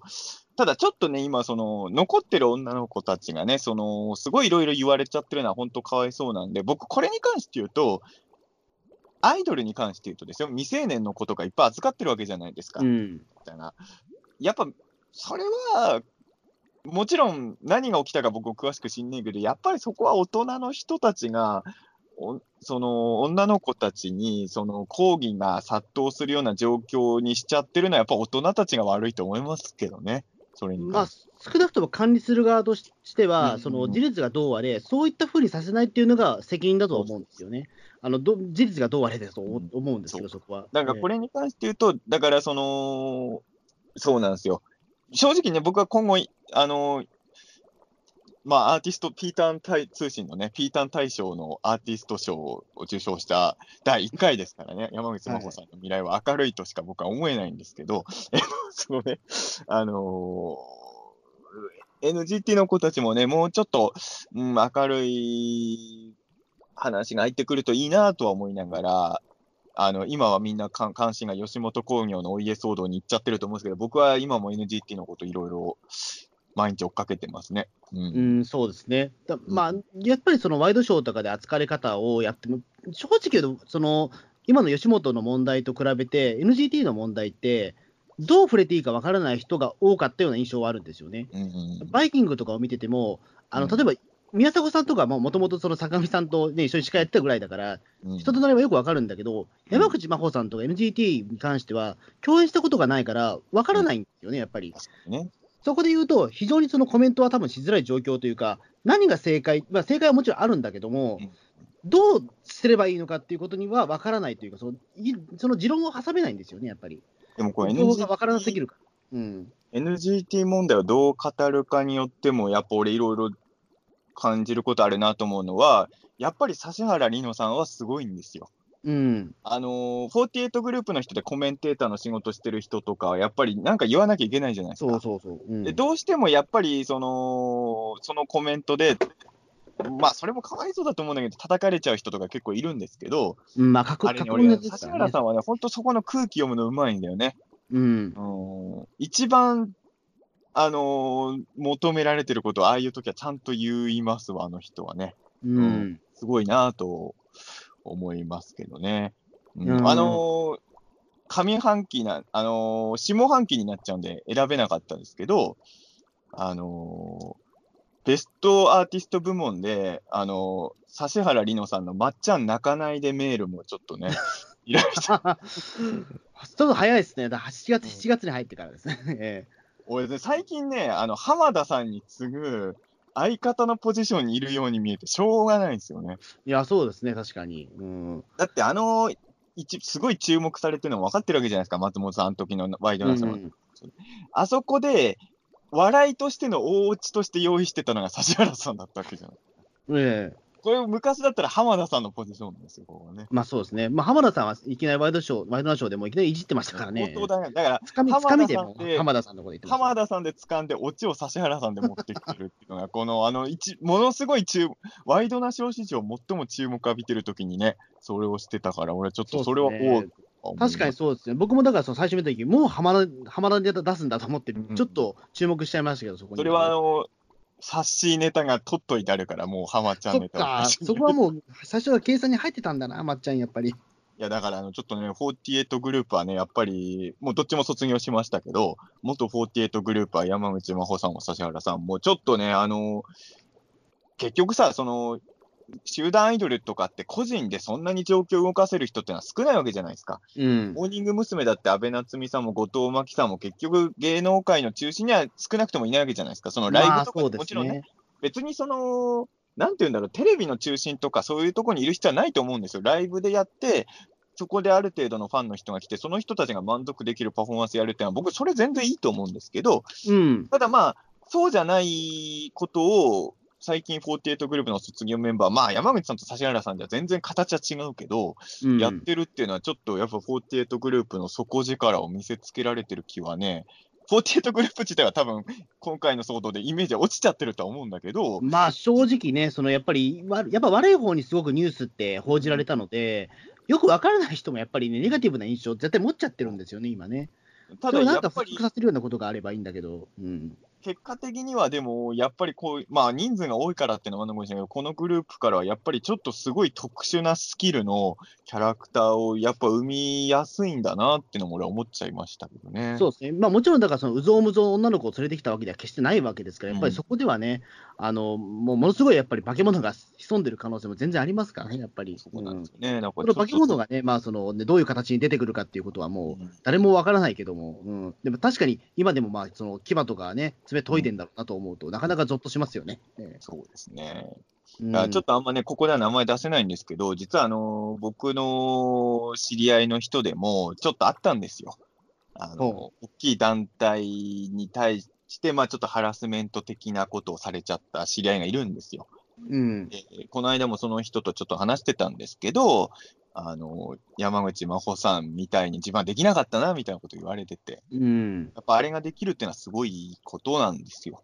うん、うん、思いましたけどね、僕は。うん。そうですね、やっぱりだから、まあね、冒頭に中田さんも言ったように、まあ、本当になんか、えっ、と、平成31年というか、その2019年だからこそできた、やっぱりあの告発だったような気もするんですよね。ネットをやっぱり支持したっていうのはね。うんあのね、ツイッターの使い方も本当山口さんうまくて、そのあの会見の前も、うん要はツイートで、その、そんなに事件のことはほぼ言わ触れなかったんですよ。うん。ただ、その、いいねは結構してたんですよ、ツイッター。ああ、そうか。それで、その、これにいいねしてるっていうことは、ここの情報は正しいんだとかっていうのを周りが判断していくっていう流れがあって、SNS の使い方がすごいうまかったんだ。た多分ね、あの、自分で言っちゃうと、いろいろ問題が生まれそうじゃないですか、ツイートして。でも、いいね、いいねまではできないじゃないですか、規制も。そうですね。そういうのってやっぱりネットニュースのライターすぐ気づきますからね。こいつどこでいいねしてるのかっていうことはね。だから、どこまで確信犯でやってたのかわかんないんだけど、なんか相当戦略的にはすごい頭のいい戦い方をしてたな。そうです。だからすごく、だからそのね、そのショーなんかショールームでしたっけ、あそこですごくボロ泣きしちゃって、結構感情的に動いてるのかなと思いきや、実はかなり考えられてたっていうのが、うんそのアイドルですよね、やっぱりそれはね。うん、だから、あの場ではないって言ったけど、その後の動きはクールとしか言いようがないというか、うん。ちょっとね、その、山口さんがどういう方向に行きたいか分かんないし、多分女優とか行きたいみたいなニュースでは見たんですけど、こんだけ頭の回転早いってことは、バラエティ番組とかでも結構いけんじゃないかなと僕なんか思っちゃうんですけどね。うーんと、どうですかね、だからまあ、ね、やっぱり今、今は結構その悲壮感みたいなものはやっぱり漂っちゃって、単に、単純に笑えないけど、どうなんだろそう。う。もしかしたら、まあしくじり先生出演ぐらいまでもう内定もらったりすんのかな。だから、宮迫さんがアメトークで復帰した時のゲスト席に座ってるとかね。うんなんか、情報量が、変な情報量が無駄に多い回になってね。うんうーん、もうこれはもうね、まあ確かにその宮迫さんの問題ももうね、何が終着点がよく分かってないので、この段階ではこれは本。当に一日一日コロコロ変わるから吉本思うんだろうね。そうなんですよね。えー うーん、まあそう思うと、だから本当に、なんだ、山口真帆さんの問題とかって、ある種だから悲劇だったんだろうなと思うんだけども、なんかやっぱりその、ちょっと希望の持ってく形の終わり方だった気もするんだよな、すごい。ね、うんもちろん山口さんにとっては悲劇だったと思うんですけど、今までこういうものって消えるだけだったと思うんですよ。もちろん全部が本当か分かんないけど、週刊誌とかね、ネットのニュースとか見てたら、こんなことがあったって言われてるやつも、ほとんどはそのまま消されていくし、っていうのをずっと我々見てきたし、もう世の中ってそういうもんなのかなと思うときに、いや、戦うんだっていう意思を見せる女の子が現れた。これだからやっぱウテナなんですよ。うん、そうですね。だからまあ言ってしまうと、ネットニュースのライター、まあ、僕も含めてあんまり頭良くないので、やっぱりそういう人をね、やっぱりよく使うっていうのは非常にいいと思うんですよ。ええうん、なんで、バンバンもう利用してくださいっていうしかね。ええだから、あの、検温に所属してからね、それやってないんですけど、その前までは本当山口さんのいいいねとかのね、あと、うんやり、使い方、本当うまかったと思いますけどね。うん。だからそこはちょっと、ベスト、ピーターン通信の2019年上半期ベストアーティスト大賞、アーティスト大賞ですね。それ確かアーティスト大賞ですね。うんすごかったです。ええ下半期だったらね、猿回しのたけしさんもちょっと入れときたかったんだよね。うん、えー それをするねはいじゃあ次の発表お願いします。あそうですね3つ目だから、これが小泉君の最後の僕さ、最後の、はい、はい賞ですね。はい。はいじゃあ行きましょう。はい。えーじゃあ次ます。えー続きまして、ピーターン大賞は、えー泣いたでしょう。ダラダン。えー水曜日のダウンタウンお盆顧問企画です。おおこれ知ってますよね、中澤さん。もちろん、もちろん、もちろん。はい。まあ、これ、何かわからない人もいると思うんですけまさかども、、あ、はい。はい。あ、まさか、まさかと思いました？いや、あのーいや、全然選んでいいんですけど、泣いたでしょうなんだと。いや、泣いたでしょうなんですよ、これ実はちょっと説明を。あの、はい。まあ、これ、2月28日に放送した水曜日のダウンタウンで放送されたですね、あの、漫才師のお盆顧問師匠、まあ、師匠のドッキリ企画がありまして、まあ、これね、あの、タイトル言うと、解散ドッキリベテラン漫才師と切ない説というのを検証してたんですよね。うんで、これ、お盆し顧問師匠というのがコンビ仲が不不仲で、8年間話してないと。うんで、このほな不仲のこお盆顧問師匠に、まあ、その、お盆師匠が、まあ、その解散ドッキリを仕掛けるというね、展開でして。うんで、まあ、顧問さんに話があるとして、まあ、その個室居酒屋に呼び出したんですよね。それで、まあ、お盆師匠から、まあ、その解散しようと切り出すんだけども、切り出す前に顧問師匠の方が喧嘩腰なんですよね、これね。うんで、切り出す前に、これ、顧問師匠から、まあ、解散やっていうふうになんか一方的に切れて、で、お盆師匠がこれ、これ面白かったのは、お盆師匠が、おじゃあ解散してやろうわっつって、解散が決定しちゃったんですよね、これね。ええで、それでまあプレゼンテーターのナイツさんが止めに入って、まあ、小盆師匠が不機嫌なままこれ帰っちゃって、で、あのそれで VTR 終わったんですよね。ええうんまあでも結果的にそのね、VTR はまあ漫才界のためになるななるかなということで、まあ、水曜日のダウンタウンでまあオンエアされたということで、まあ、これがやっぱりすごかったんですよね。うん。で、その後ね、あの結構ネットでもこれトレン、お盆顧問がトレンド入りするっていうね、うん。2019年とは思えない現象が発生しまして、うん。でもその後ね、いろんな人がね、あの回は何だったんだろうかみたいな形でね、放送事故じゃないかみたいなふうにしゃべってたんですけど、その中でね、僕、その、えっ、と、その後のおぼんこぼん師匠の、その、なんていうか、語ってるものないかなと思って、調べてみたら、あの、TBS ラジオの東京ポッド許可局がですね、あの、おぼんこぼん問題を取り上げてたんですよね。えーで、これがなかなかね、面白い話をされていて、うん。この許可局ではですね、あの、プチカシマさんが、うん。あの、この、あの、なんていうか、おぼんこぼんドッキリっていうのは、プロレスのようなものではなかったか、じゃないかと解説してたんですよね。で、現にこれ、おぼんこぼんは解散してないし、まあ、その後も予選に出て、笑顔でこれ、漫才してるから、うん。あのしてるから、もうこれは完全にその、えーと、水曜日のダウンタウン側が仕掛けられたんじゃないかと言ってたんですよね。でも、仲が悪いのはこれ、本当で、うん、ビジネスとしてプロレスを行ってるだけじゃないかと。うん。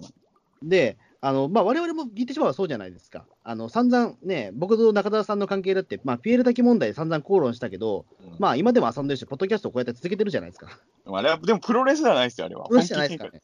まあでもやっぱりそれでもビジネスとしてというか、あの別にその後の関係性とか何もね、まあまあ別にこれで普通に僕らやってるじゃないですか、いろいろと。まあこれはい、でピーターン通信終わりじゃーにはならない。ならなかったですね。ええ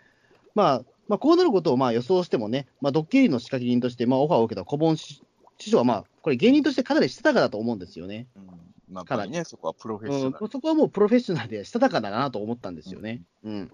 で、まあ、この放送がね、好評になって、第2弾がこれ作られたんですよね。ね、最近やりましたよね。そう6月にね。うんで、こ個人的にはでもどちらかというと、こっちの放送の方が僕、心動いたんですよ。えー、あそうですか。そうなんですよ。で、これね、番組も番組なんですけど、これ、おぼんこぼん師匠がですね、これ、仲悪いの仲良くさせるには、これ、催眠術しかないっていうね、う んいいあの、水曜日のダウンタウン独特の謎ルールが発生しまして、まあ、これ結構ね、あのまあ、面白いところなんですけども、あのこれ、オカルト的に多分面白いと思うんだけど、あの催眠術で老人には効かないっていうね、うん、老人はこれ、脳の回転が遅いので、かかるのに時間かかるし、かからないかもっていう話なんですよね。うん、で、催眠術の方もこれ頑張ってて、まあ、最終的にはこれ、小盆師匠がかかったんですけど、まあ、これ、お盆師匠はずっと薄い状態でっていう。うん、で、それ対面になって、やっぱり嫌い同士って、あのーまあ、すごいなと僕は思ったんですよ。なぜかっていうと、うとうとしてた小盆師匠の顔が、カッと見開いてこれね、すぐ催眠術解けちゃったんですよね。うん、あの瞬間見逃さなかったんですけど、えーうんで、お盆師匠は実はね、小盆師匠ほどこれ、あのー嫌ってないんですよね。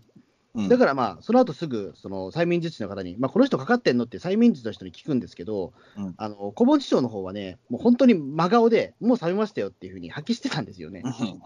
あれをね、すごく覚えてらっしゃると思うんですけど、中澤さんも。いや、面白かったです。あれ面白かったですよね。で、お盆、小盆師匠、これね、お互い二人とも目を合わさずに、まあ、まあ、あの首が催眠術の方にこれ向いては話してるのがポイントなんですよ、これ。お互いね、目合わせてないんですよ、その時にね。うん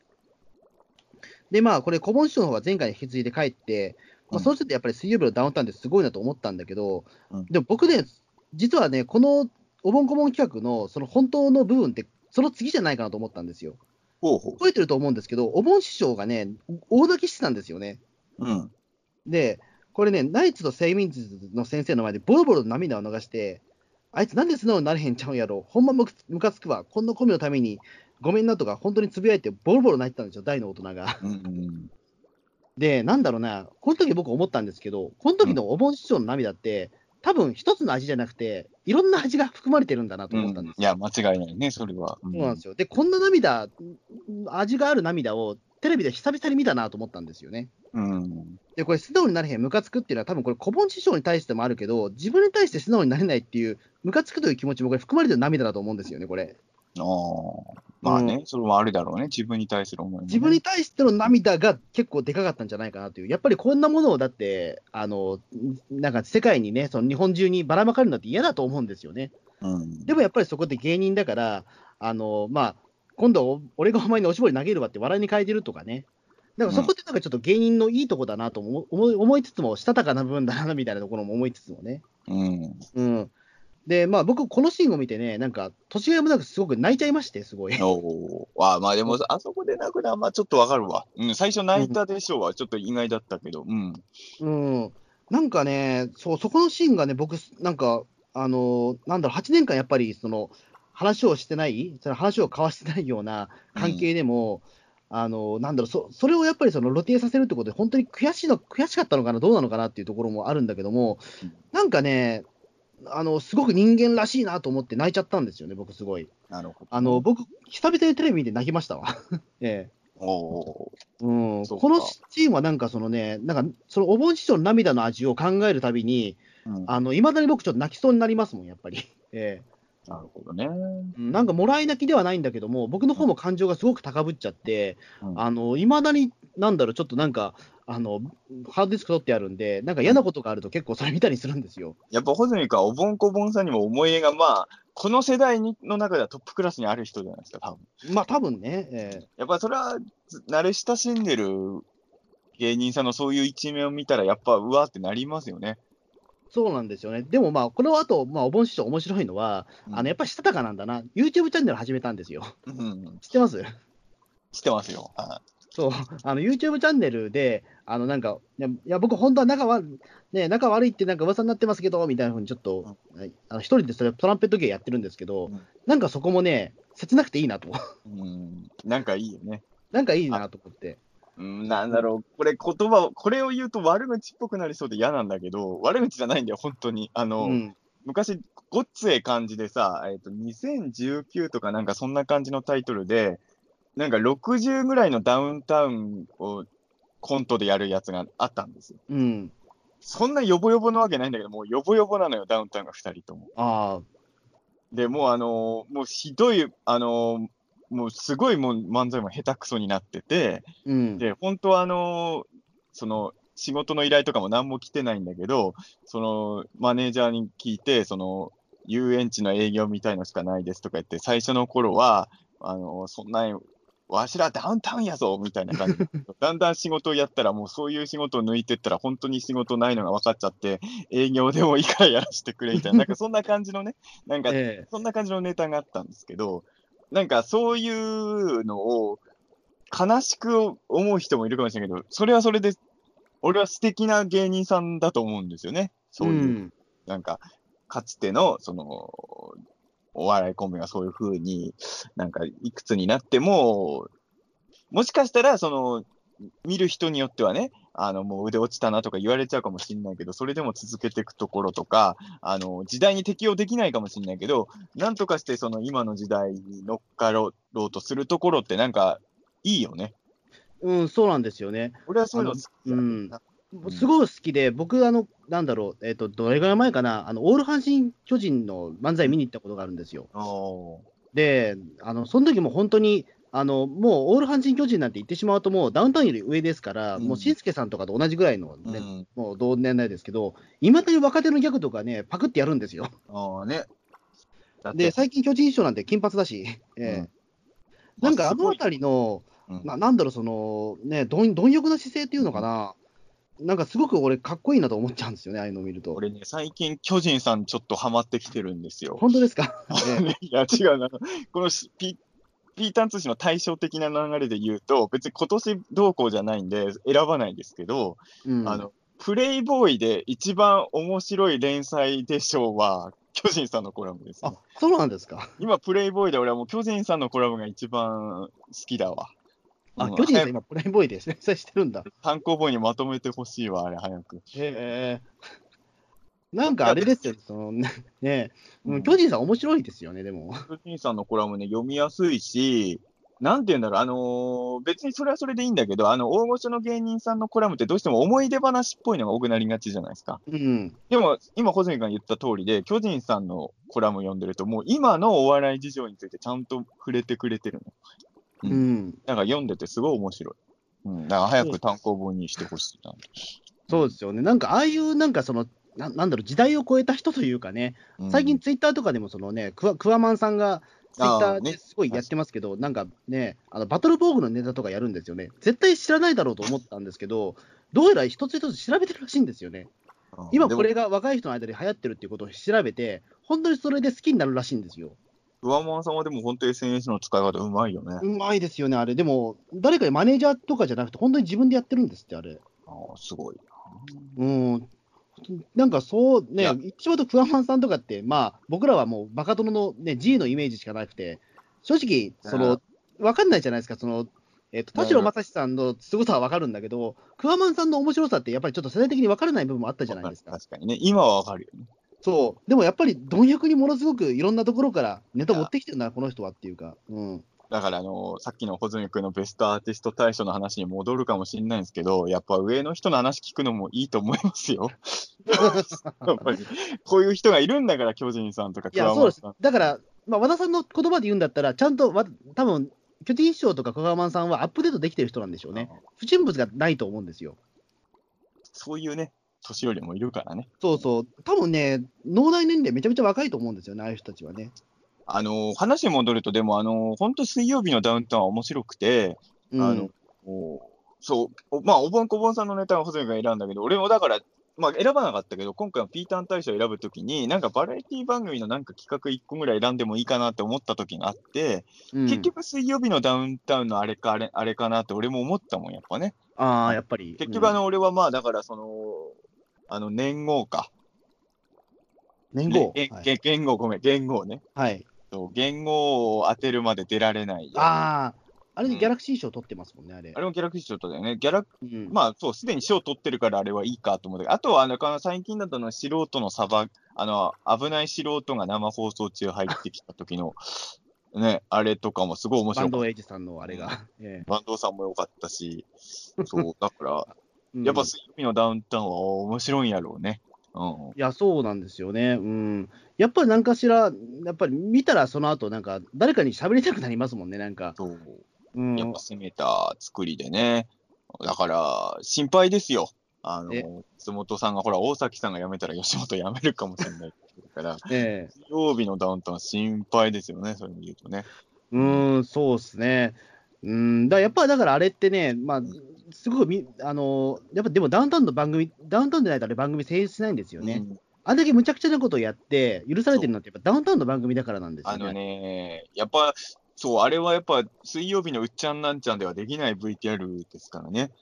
そうなんですよね。やっぱりダウンタウンの番組なら仕方ないかっていうところがね、多分あるとあれが、あの部 V が流れた後の、でも、その、超、あの、やっぱ結構どぎついのもあるじゃないですか。どぎついのが来た後の処理の仕方がやっぱダウンタウンさんがうまいですよね。うん。あと、水曜日のダウンタウンはそれは挑戦してる証拠なんだけど、たまにほんとつまんない V の時もあるじゃないですか。うん、そうそうそう。その時の処理の仕方もうまいっすよね。俺だから前見た時もさ、なんだっけ、あの、エレベーターで、エレベーターが、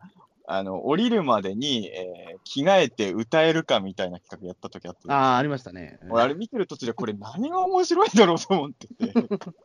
終わった後、ちゃんとそこね、松本さんとかが面白くいじってくれたんで、よかったなと思って。そうですね、んすごいだから手に届くところ、やっぱり、まあ、そこ、松本さんのやっぱりね、センスがすごいから、やっぱりね、代弁してくれますもんね、やっぱりね。うん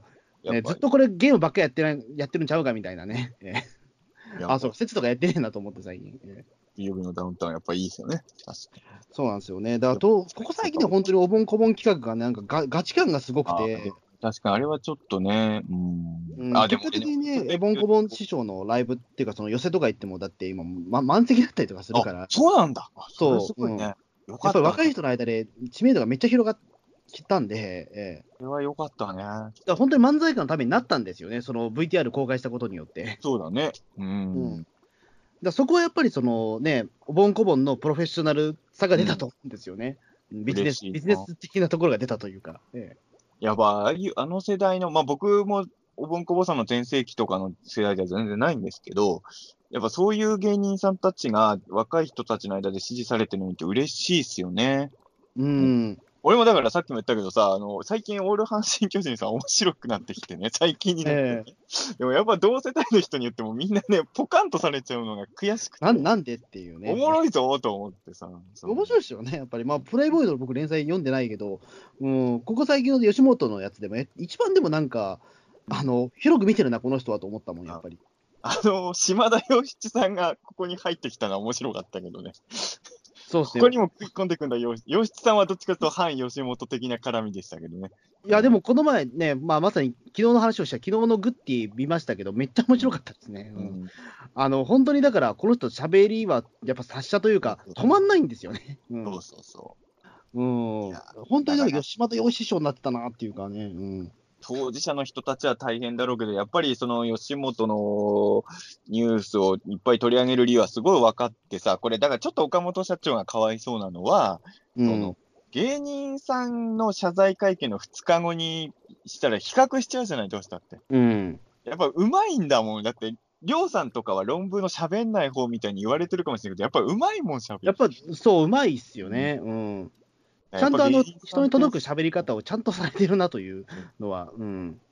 く思った。芸人さんってやっぱすごいんだなって、あの、あんま、これもさっきの NGT の話と似てて、事件的にはネガティブな話題なんだけど、結果的には芸人さんってすげえんだなって俺は思っちゃうのよ。うん。俺 NGT 騒動も結果的にはアイドルってすげえんだなってやっぱ思っちゃったし、うん似てるんだよね、そこはね。やっぱ、やっぱ人の心を動かしてなんなんぼなんでしょうね、そこはやっぱ売れる人っていうのは、それができないと売れないんだろうなっていうか、うん。これ、人の心を動かしてなんぼなんだなっていう。ええ本当にすごい人ってのは、やっぱりその、すごい状況が悪い時にも輝くことをできる人なんだろうなっていうのは思いますね。本当そうですよね。だから、しんすけさんもだからコメント出してましたけど、やっぱひ、ひ一文字一文字が輝いて見えますもん、なんか。えだから、俺、今回のね、吉本の件で良かったなと思うのは、その、しんすけさんもそうだけど、松本さんとかさんまさんとか、まあ、あと、他事務所のね、たけしさんとかもね、えうそのん。俺がかっこいいと思ってる芸人さんたちは、みんなかっこいい行動を取ってくれたことですよね。うん。それはもう本当に全然いい事件じゃないんだけど、そんな中で唯一良かったことですよね。うん。だからでも正直言うと、この2年ぐらいで一番かっこいいたけしさんが見れたのは、この間のニュースキャスターだなと思うし、うんうん。そうえななやっぱすごくその芸人としてのそのむき出しになった部分がね、あのうんなんか出てきたみたいな感じはしましたね、やっぱりこの数数日でね。えーうんまあでもこれ問題はどうにかわからないですからね、まだね。えね、まあだから本当にね、これ水曜日のダウンタウンの今後にも関わってくる問ー題なんで、うん、いや、マジでマジで。えー平和に解決されるといいですね、本当にね。じゃあ、僕のピータン大賞はまあこのはい3つでした。はい。え最後に3つ、あ、それはじゃあ最後にやるか。じゃあ、えっ、と、じゃあ僕の3つ目。ーはい。これね、あのー正直言うと、その、今までやってきた穂積君みたいな、解説してくれたみたいに魅力を説明するのはちょっと難しいものなんですけれど、えっ、と、はいでもまあ僕の心が動いたっていう意味でちょっと発表させていただきますと、うんえー発売ずっと待ってた予想です。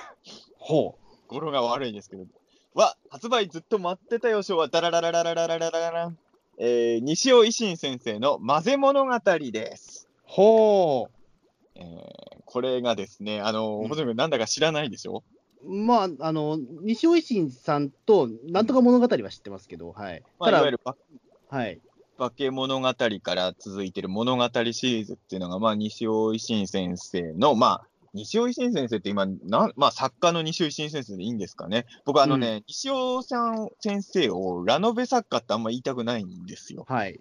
今、あの、化け物語とか、いわゆる物語シリーズが一番ヒットしたじゃないですか。うん。なんで、まあ、ラノベ作家ってやっぱいうふうに言われることが多いのかもしれないですけど、僕は西尾さんのデビューシリーズのザレゴトシリーズっていう作品からハマってるんですね。うん、で、これもまあ、実は後半ちょっと、異能力者バトルものみたいに後半になってくんですけど、はい。一応、ザレゴトシリーズってのはミステリーでは、ミステリーで始まってるんですよ。講談社ノベルスのミステリーのシリーズで始まってるから、割と僕の中ではミステリー作家みたいな風に入ったので、はい、そこからまあいろんなものを西尾先生が書いていったという感じなんですけれど、で、この混ぜ、あの、西尾先生が、あの、ルールとしていろいろ、あの、自分はこういうことをやらないっていうこと、いくつか言ってたんですね。はい、で、そのうちの一つが、あの、いわゆる自分の作品のキャラクターを作ったクロスオーバーものはやらないって言ってたんです。ああ、つまりなんだろう、あの、アベンジャーズとかそういうことですか、クロスオーバーまあまあそういうことですね。だから、はい例えば物語シリーズとザレゴトシリーズのキャラクターを共演させたりとかしないと。うん。そういうふうに言ってたんですけど、そのルールを、まあ、ある種破ったのがこの混ぜ物語。はい。あ、だから混ぜ物語なんですね要。は今まで西尾先生が書いたいろんなシリーズのキャラクターをコラボさせるっていう小説なんですけど、実はこれ自体は別に今年最初に発表されたわけじゃないんですよ。うん。これ、えっと、全、えっと、15話あるのかな混ぜ物物語って。15話ぐらいあって、まあ、い短編が15本あるんですけれど、実はこれね、結構ややこしい方法をしないと今まで読めなかったんですよ。ほあの、いわゆる物語シリーズの、えー劇場版があるんですけれど、傷物語っていうものが、これ3部作に分けて公開されたんですけれど、う。はい。傷物語の入場者特典として、1話ずつ配られてたんです。へえ。だからその、混ぜ物語を読むためには映画館に行って、しかもこれ3部作ですよ。うん。で、あの、特典として配られたのは12話なんですけど、うん。要はその映画館1回行っても、あの、あの 3, 3部作の映画を3回見に行っても混ぜ物語は全部は手に入らなかったんですよ。ええ。そういうことされてまして、これ読むの大変で、僕も正直だから、まあ何話かは、あの、それの方法で読んでたんですけど、実は僕も全部は読めてなかったんですよ、混ぜ物語は。うん。まあな、それはハードル高すぎですよね、確かにね。あ、でもですね。うん。今のね、アニメとかだと、やっぱ、あ、ランダムじゃなくて、あのーあ、ランダムじゃないのか。今週、今週はこれ、来週はこれが配られます。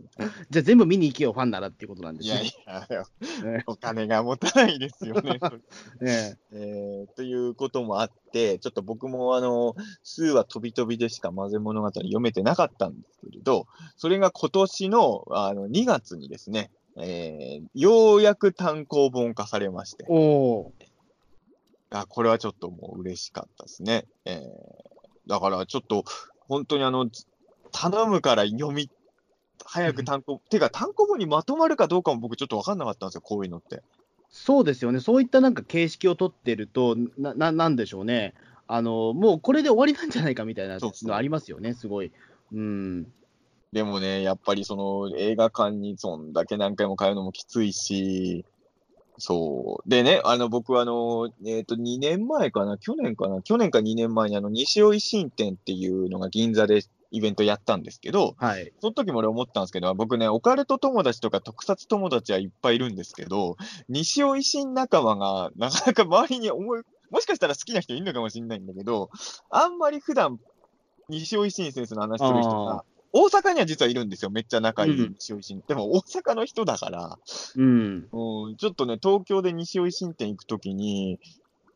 ど誰誘えばいいんだろうとか思っちゃって、その時にあの、西尾維新先生が昔ね、少年ジャンプの漫画の原作もやったことあって、はい。その西尾維新先生の小説は一つも読んだ、そのとその時点ではね、はい読んで。ないんだけど、メダカボックスっていうジャンプの漫画だけは読んでた人いたから、その人と一緒に行ったんですよ。はい。で、メダカボックスのとこだけ反応してましたよ、その人は。ああ、なるほどね。えでもその後か、その人も西尾維新ハマって、今は物語シリーズとかも見てるらしいんですけど、えうん。なんでちょっとね、あの、で、西尾さんの作品ってやっぱキャラがみんな立っているので、うん。とにかくね、コラボ、あの、本、西尾先生的にはコラボあんまり今までやらないって言ったの、今回は初めてルール破ったような感じなんですけど、むしろコラボものバンバンやってほしいって、やっぱ今回読んで改めて思いましたね。おちょっとね、そういう意味で言うと、まあ一回ルール破っちゃったんだから、もっとバンバン破っちゃってくださいよ、西尾先生 そう、確かにそういうの難しいですよ。一種のその禁断の手だったわけですもんね、言ってしまうと。うん。やっぱなんだ、あんま詳しくないけど、例えば、なんだろう、今の仮面ライダーとかそういうことにはなってそうな気はするじゃないですか、なんか。仮面ライダーも、だから平成ライダーなんかは、それこそ、そのディケードまではコラボとか共演はなしなわけだったじゃないですか、基本、うんそれを一回、まあ、いや、なんだかんだ言ったけど、共演させましょうってやったら、その後は共演が当たり前になってるじゃないですか。うん。だからまあ、そういう意味で言うと、西尾さんの作品もそれもやってもいいんじゃないかなとも思うし、あと、個人的に嬉しかったのは、その、物語シリーズはもう、ある意味、まあ、僕は裏は知らないですよ、舞台裏のところは。本当はもう何度も終わってたシリーズなんですよ。うん。でも人気があるから終わらせらんなくてずっと続いてる感はあるんですよ。で、うん物語シリーズは僕の一、一ファンの意見としては、まあ、よ全部読みますけど、まあ言ってしまえば、その、割ともう満足してるんですね、物語シリーズ。はいで、その、その一方で、僕が一番、あの、続きを書いてほしいなと思ってるのは、あの、魔法少女リスカっていう西尾先生の作品があるんですけど、うん。これはあの、手首を切ることによって 魔法を使うっていう魔法少女リスカえー、ですごいですね。まあ、リスリスカって言った時点で、なんとかそういうことなのかなと思ったけど。えその流す血の量で使える魔法が変わってくるみたいなえ感じなんですけど、この魔法少女リスカがですね、今のところ3巻まで出てるのかな、確か。ー、うん。出てるんですけど、3巻の終わりがもう絶対絶命の大ピンチっていうところなんですよ。うん。で、それが出てから、何年経つの？ちょっと正式な数字は今わかんないですけど、7、8年もう経ってるんですよ。へえ。で、西尾先生自身はすごい筆の速い作家さんなんで、もう僕からしたらもう本当羨ましいぐらい速いんですけど、特にデビューの頃はね、ノベルス一冊そんな薄いわけじゃない、それなりに分厚いノベルスのやつをね、み3、4日で書いちゃったりしてるようなすごい人なんですけど、うん。その、だからその、魔法少女リスカ3巻出してからの間に、ものすごい大長編シリーズを始めて完結までさせたりもしてるんですよ。うん。それを書く前にリスカの続きを書いてくれとか俺は思ってるんですけど、そんなね、リスカも混ぜ物語の中では出てきたりしておてー、まあ、その続きは結局わかんないままなんですけど、久々にリスカに出会えたりとか、そういうのもやっぱ嬉しくて、そのちょっとずっと西尾維新先生を追いかけてる人間からしたら、その同窓会的なね、あの、楽しみもすごいあったんで、あのこれはちょっとまあ、何度も読み返したくなる一冊だなと思って、今年の上半期の心動いた本としてやっぱこれはいい。まあちょっとその、内容が内容なんで、その、知らない人に勧められる一冊では全然ないんですけどね。あのえ石井新先生の作品をずっとかけてた人が楽しむ本なんで、あの、例えばこの本を穂積君にいきなり貸したとしても、全然まあ面白さは伝わらないと思うんですけど、えちょっとファンからしたらこれはちょっとたまらない一冊だったということで、ちょっとああ、そうなんだ。うん。いや、ちょうどだからそのね、2, 2月、3月とか、そのアベンアベンジャーズが完結したりとかね、あったわけだけども、そう、そうか、ね、その西尾維新会もそういうことがあったんですね。なんか西尾維新アベンジャーズもね、今年はあったんですよ。うんうん。だからまあ、そうですね。まあ、アベンジャーズっていうけど、これ短編集なんで、その、いろんな作小説のキャラクターが一気に集まるみたいな話ではないんですよ。あうんあ、だからコラボレーション的なね。そうだから物語シリーズの語り部の荒木くんっていうキャラクターがいるんですけど、荒木くんが他の小説の西尾さんの小説のキャラクターと絡んでいくっていう短編が収録されてるって感じなので、おーそういう意味で言うと、その物物語シリーズとザレ言シリーズ、物語シリーズとあのリスカシリーズみたいなコラボなんで、全部がごっちゃになってるのはやっぱみ、アベンジャーズはだからないんですよ、まだ。ああ、なるほど。うんまだスパイダーマンとアイアンマンが絡んでるだけなんです。なるほど。ちょっとそれはね、なるほど。でも、このシリーズって続くんですか？その混ぜ物語自体は。まあどうなんですかね、もともとやっぱり映画のね、あの入場特典として始めたものだから、ちょっと特殊な事情がないと、どうなんだろうって感じもありますけどね。うーん、そうですね。うん、確かにだからそういうなんか劇場限定で配られたとか、その限定品とかってね、やっぱりそのずっと作者を追ってる方としてはね、あの嬉しい反面、やっぱり大変だなっていう思いはあるあるじゃないですか、やっぱり。だからこういう商売は最初にやったのはどこだかわかんないけど、ワンピースのゼロ巻の時とかすごいわ騒ぎになったじゃない。そうそうそう、手に入らねえっつってね。うん。だからそういう、やっぱなんだろうな、やっぱなんだろう、消しゴムよりやっぱ本の方が、コレクター的には大変なことだったのかもしれないですね。特に漫画の映画化とかの時はね。ゼロ巻はちょっとずるいよね。だってそれは置いときたいじゃない、ワンピース全部読んでる人からしたらね。ねうえ、んうん。あれって入庁者特典なんですか、ゼロ感って。ゼロ巻はあの、ストロングワールドだっけ？あの、ワンピースの小田さんが初めて監修した映画の入場者特典ですよ。確かあの、ドラゴンボールの復活の F かなん、あ、その前の時だっけ？神と神か復活の F の時も入場者特典にドラゴンボールのな何巻みたいなのつけてなうん。うん。そっか。だからまあ、それがやっぱりまあその原作ファンも確実に映画館に呼び寄せるね、方法なのかもしれないけど、やっぱ大変ですよね、それはね。特にワンピースの場合は原作読んでる人がみんな映画行ってたわけでは全然なかったから、アニメのファンはそのね、またアニメのファンで独立してましたからね。うんそこを結びつける戦略だったんでしょうけどね。いや、でもね、混ぜ物語はね、それは、まあ、本当に熱心なファンは、本当映画館で全部コンプリートしてたのかもしれないけど、いや、それはやっぱ、しんどいっすよね。いや、そうなんですよね。僕もだから好きな作家さん、まあ、その、漫画家さんとかも、あの、まあ、もちろん商業でも活躍されてるんですけど、そのなんか、即売会とかよく参加してて、そこでしか読めない漫画みたいなものがあったりするんですよね。ええだそれとか本当争奪戦だったりとかするんですよね。ええだから本当に行けるときしかやっぱり俺買えないんですけど、だからなんだろう、いつかだからそのファン同士で集まって、あの、なんか答え合わせをしたいなというか、あの、どれだけ集まりましたかっていう話をして、なんか一気に見てえなっていうか、うん。ねそういうのありますよね。うんそうなんですよね。だからまあ、まあでも、なんていうんですか、今何でもさ、その特にネットとかあるから、割と何でも見たいもの、欲しいものが、まあもちろんお金の問題とかあるんだけど、手に入りやすくなってるわけじゃないですか、世の中的には。うん。そういう中にあったら、この、なかなか手に入らないっていうのは、いい風に解釈すると、自分の子供時代みたいな感覚になって、ななんでもそうだけど、子供の頃ってさ、ツタヤとかだってそんな連れてってもらえなかったし、うん。その見れないっていうことが見れた時の喜びにつながってた部分もあるじゃないですか。うん。そういう意味で言うと、このなかなか手に入らない、なかなか読めないっていうのは、実はその感動を大きくするスパイスになってる可能性もあるんですけどね。そうですね。確かにそなな、なかなかね、うん。確かに言われてみればそうか、今、何でも手に入っちゃいますもんね。あの、アマゾンとか使うと、今、あの、なんなんていうか、マーケットプレイスっていう制度があるので、はいあの、この本ないだろうなと思ってる古本でも、比較的簡単に手に入っちゃうんですよ。しかも安く。うんうん、マーケットプレイスって本当にだから、あの、しなんていうか、新品がなくても下の方に、その古本ならあるよっていうことで、調べたら大体あるんですよ。どの本も、正直言うと。まあね相だからもう当マニアックなのじゃなければ。うん。だから大体の本って今本当手に入っちゃうんですよね。う。うんうん。だから本当にだから手に入らないものってやっぱもうなないなっていうかね。うん。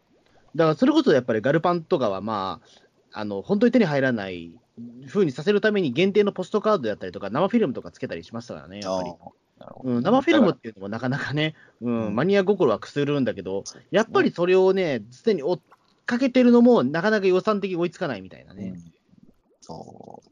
でも、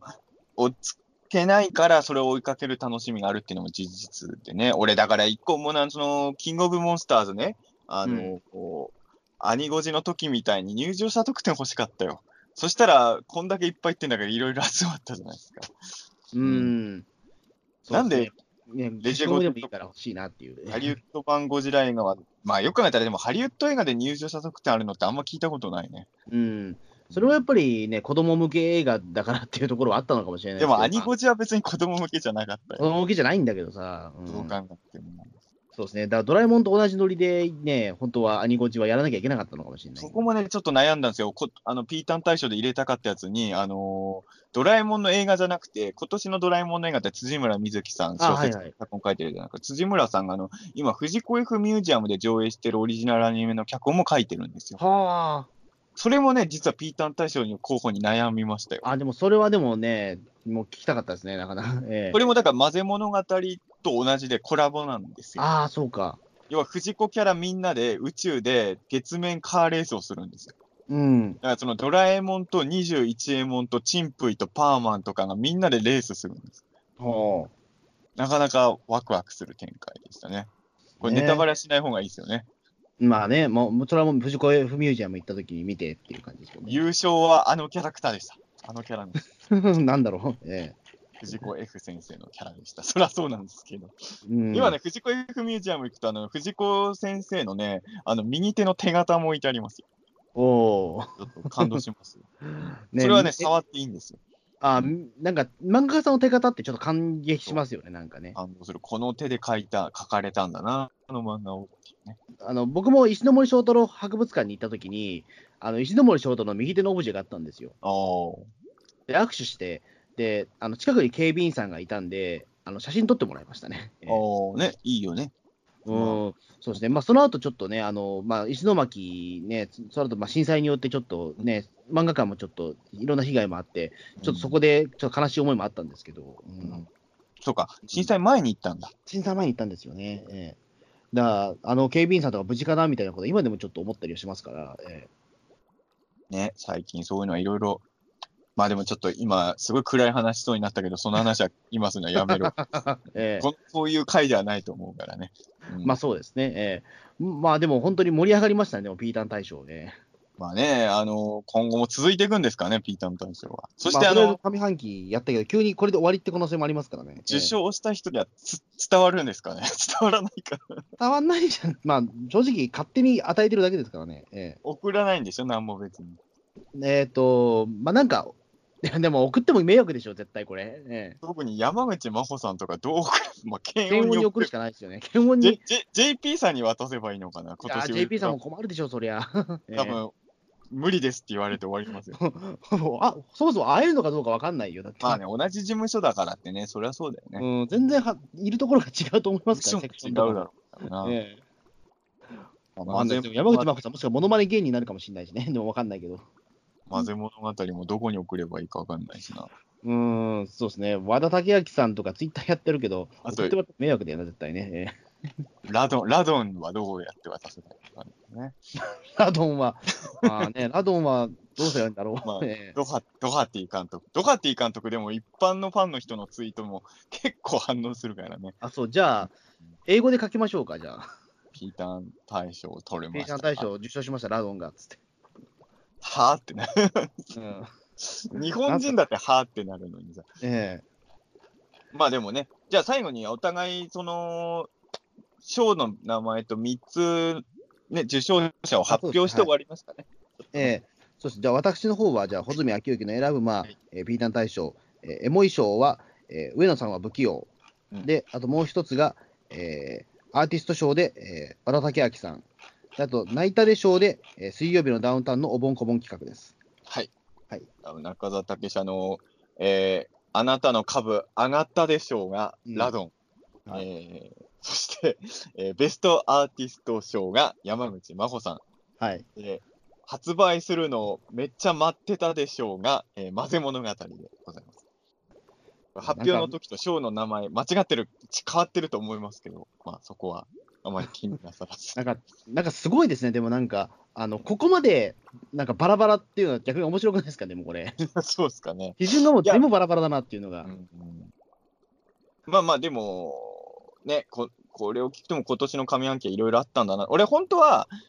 エンタメじゃないのも選ぼうかなとも思ったんですよ、ちょっと。うん。あの、まあ、みんな選ぶからいいかなと思ったんだけど、あのーそれこそ、令和カウントダウンのこととか入れてもいいかなと思ったんですよ、上半期。ああ、そうですね。令和のカウントダウン、うん、そうですね。確かにそこはちょっと入れたかったかな。今回は、はあえて除外したんだけど、ベスト自分の仕事賞とかも入れようかって一緒に思ったんですよね。あ、まあまあ、それもね、うん、い茨茨城の妖怪図鑑か、緊急検証ザムービーのどっちか、どうしようかなとかちょっと思ったんですけどね。ああ、のそうか。自分の上半期を振り返ってみてもね、えー上半期いろいろあったんですよね。そうですね。まあ、ちょっとぜひ下半期もね、これ、ピーターン大賞、好評だったらやります。不評だったら、こう、まあ、好評だったらやらないかも。ええ全然反響なかったらもう二度とやらないっていう感じでね、そうですね。ぜひ、まあなんかこのね、あの、まあ我々6作品あげましたけど、どれか一つでも響くものがあれば幸いですっていう感じですね、もう。ええまあそんな感じで、あの今後もね、ピーターン通信とともにピーターン大賞もね、は 応援していただければとはい。思います。はい。受賞した皆様、おめでとうございます。おめでとうございました。ありがとうございましたありがとうございま。した。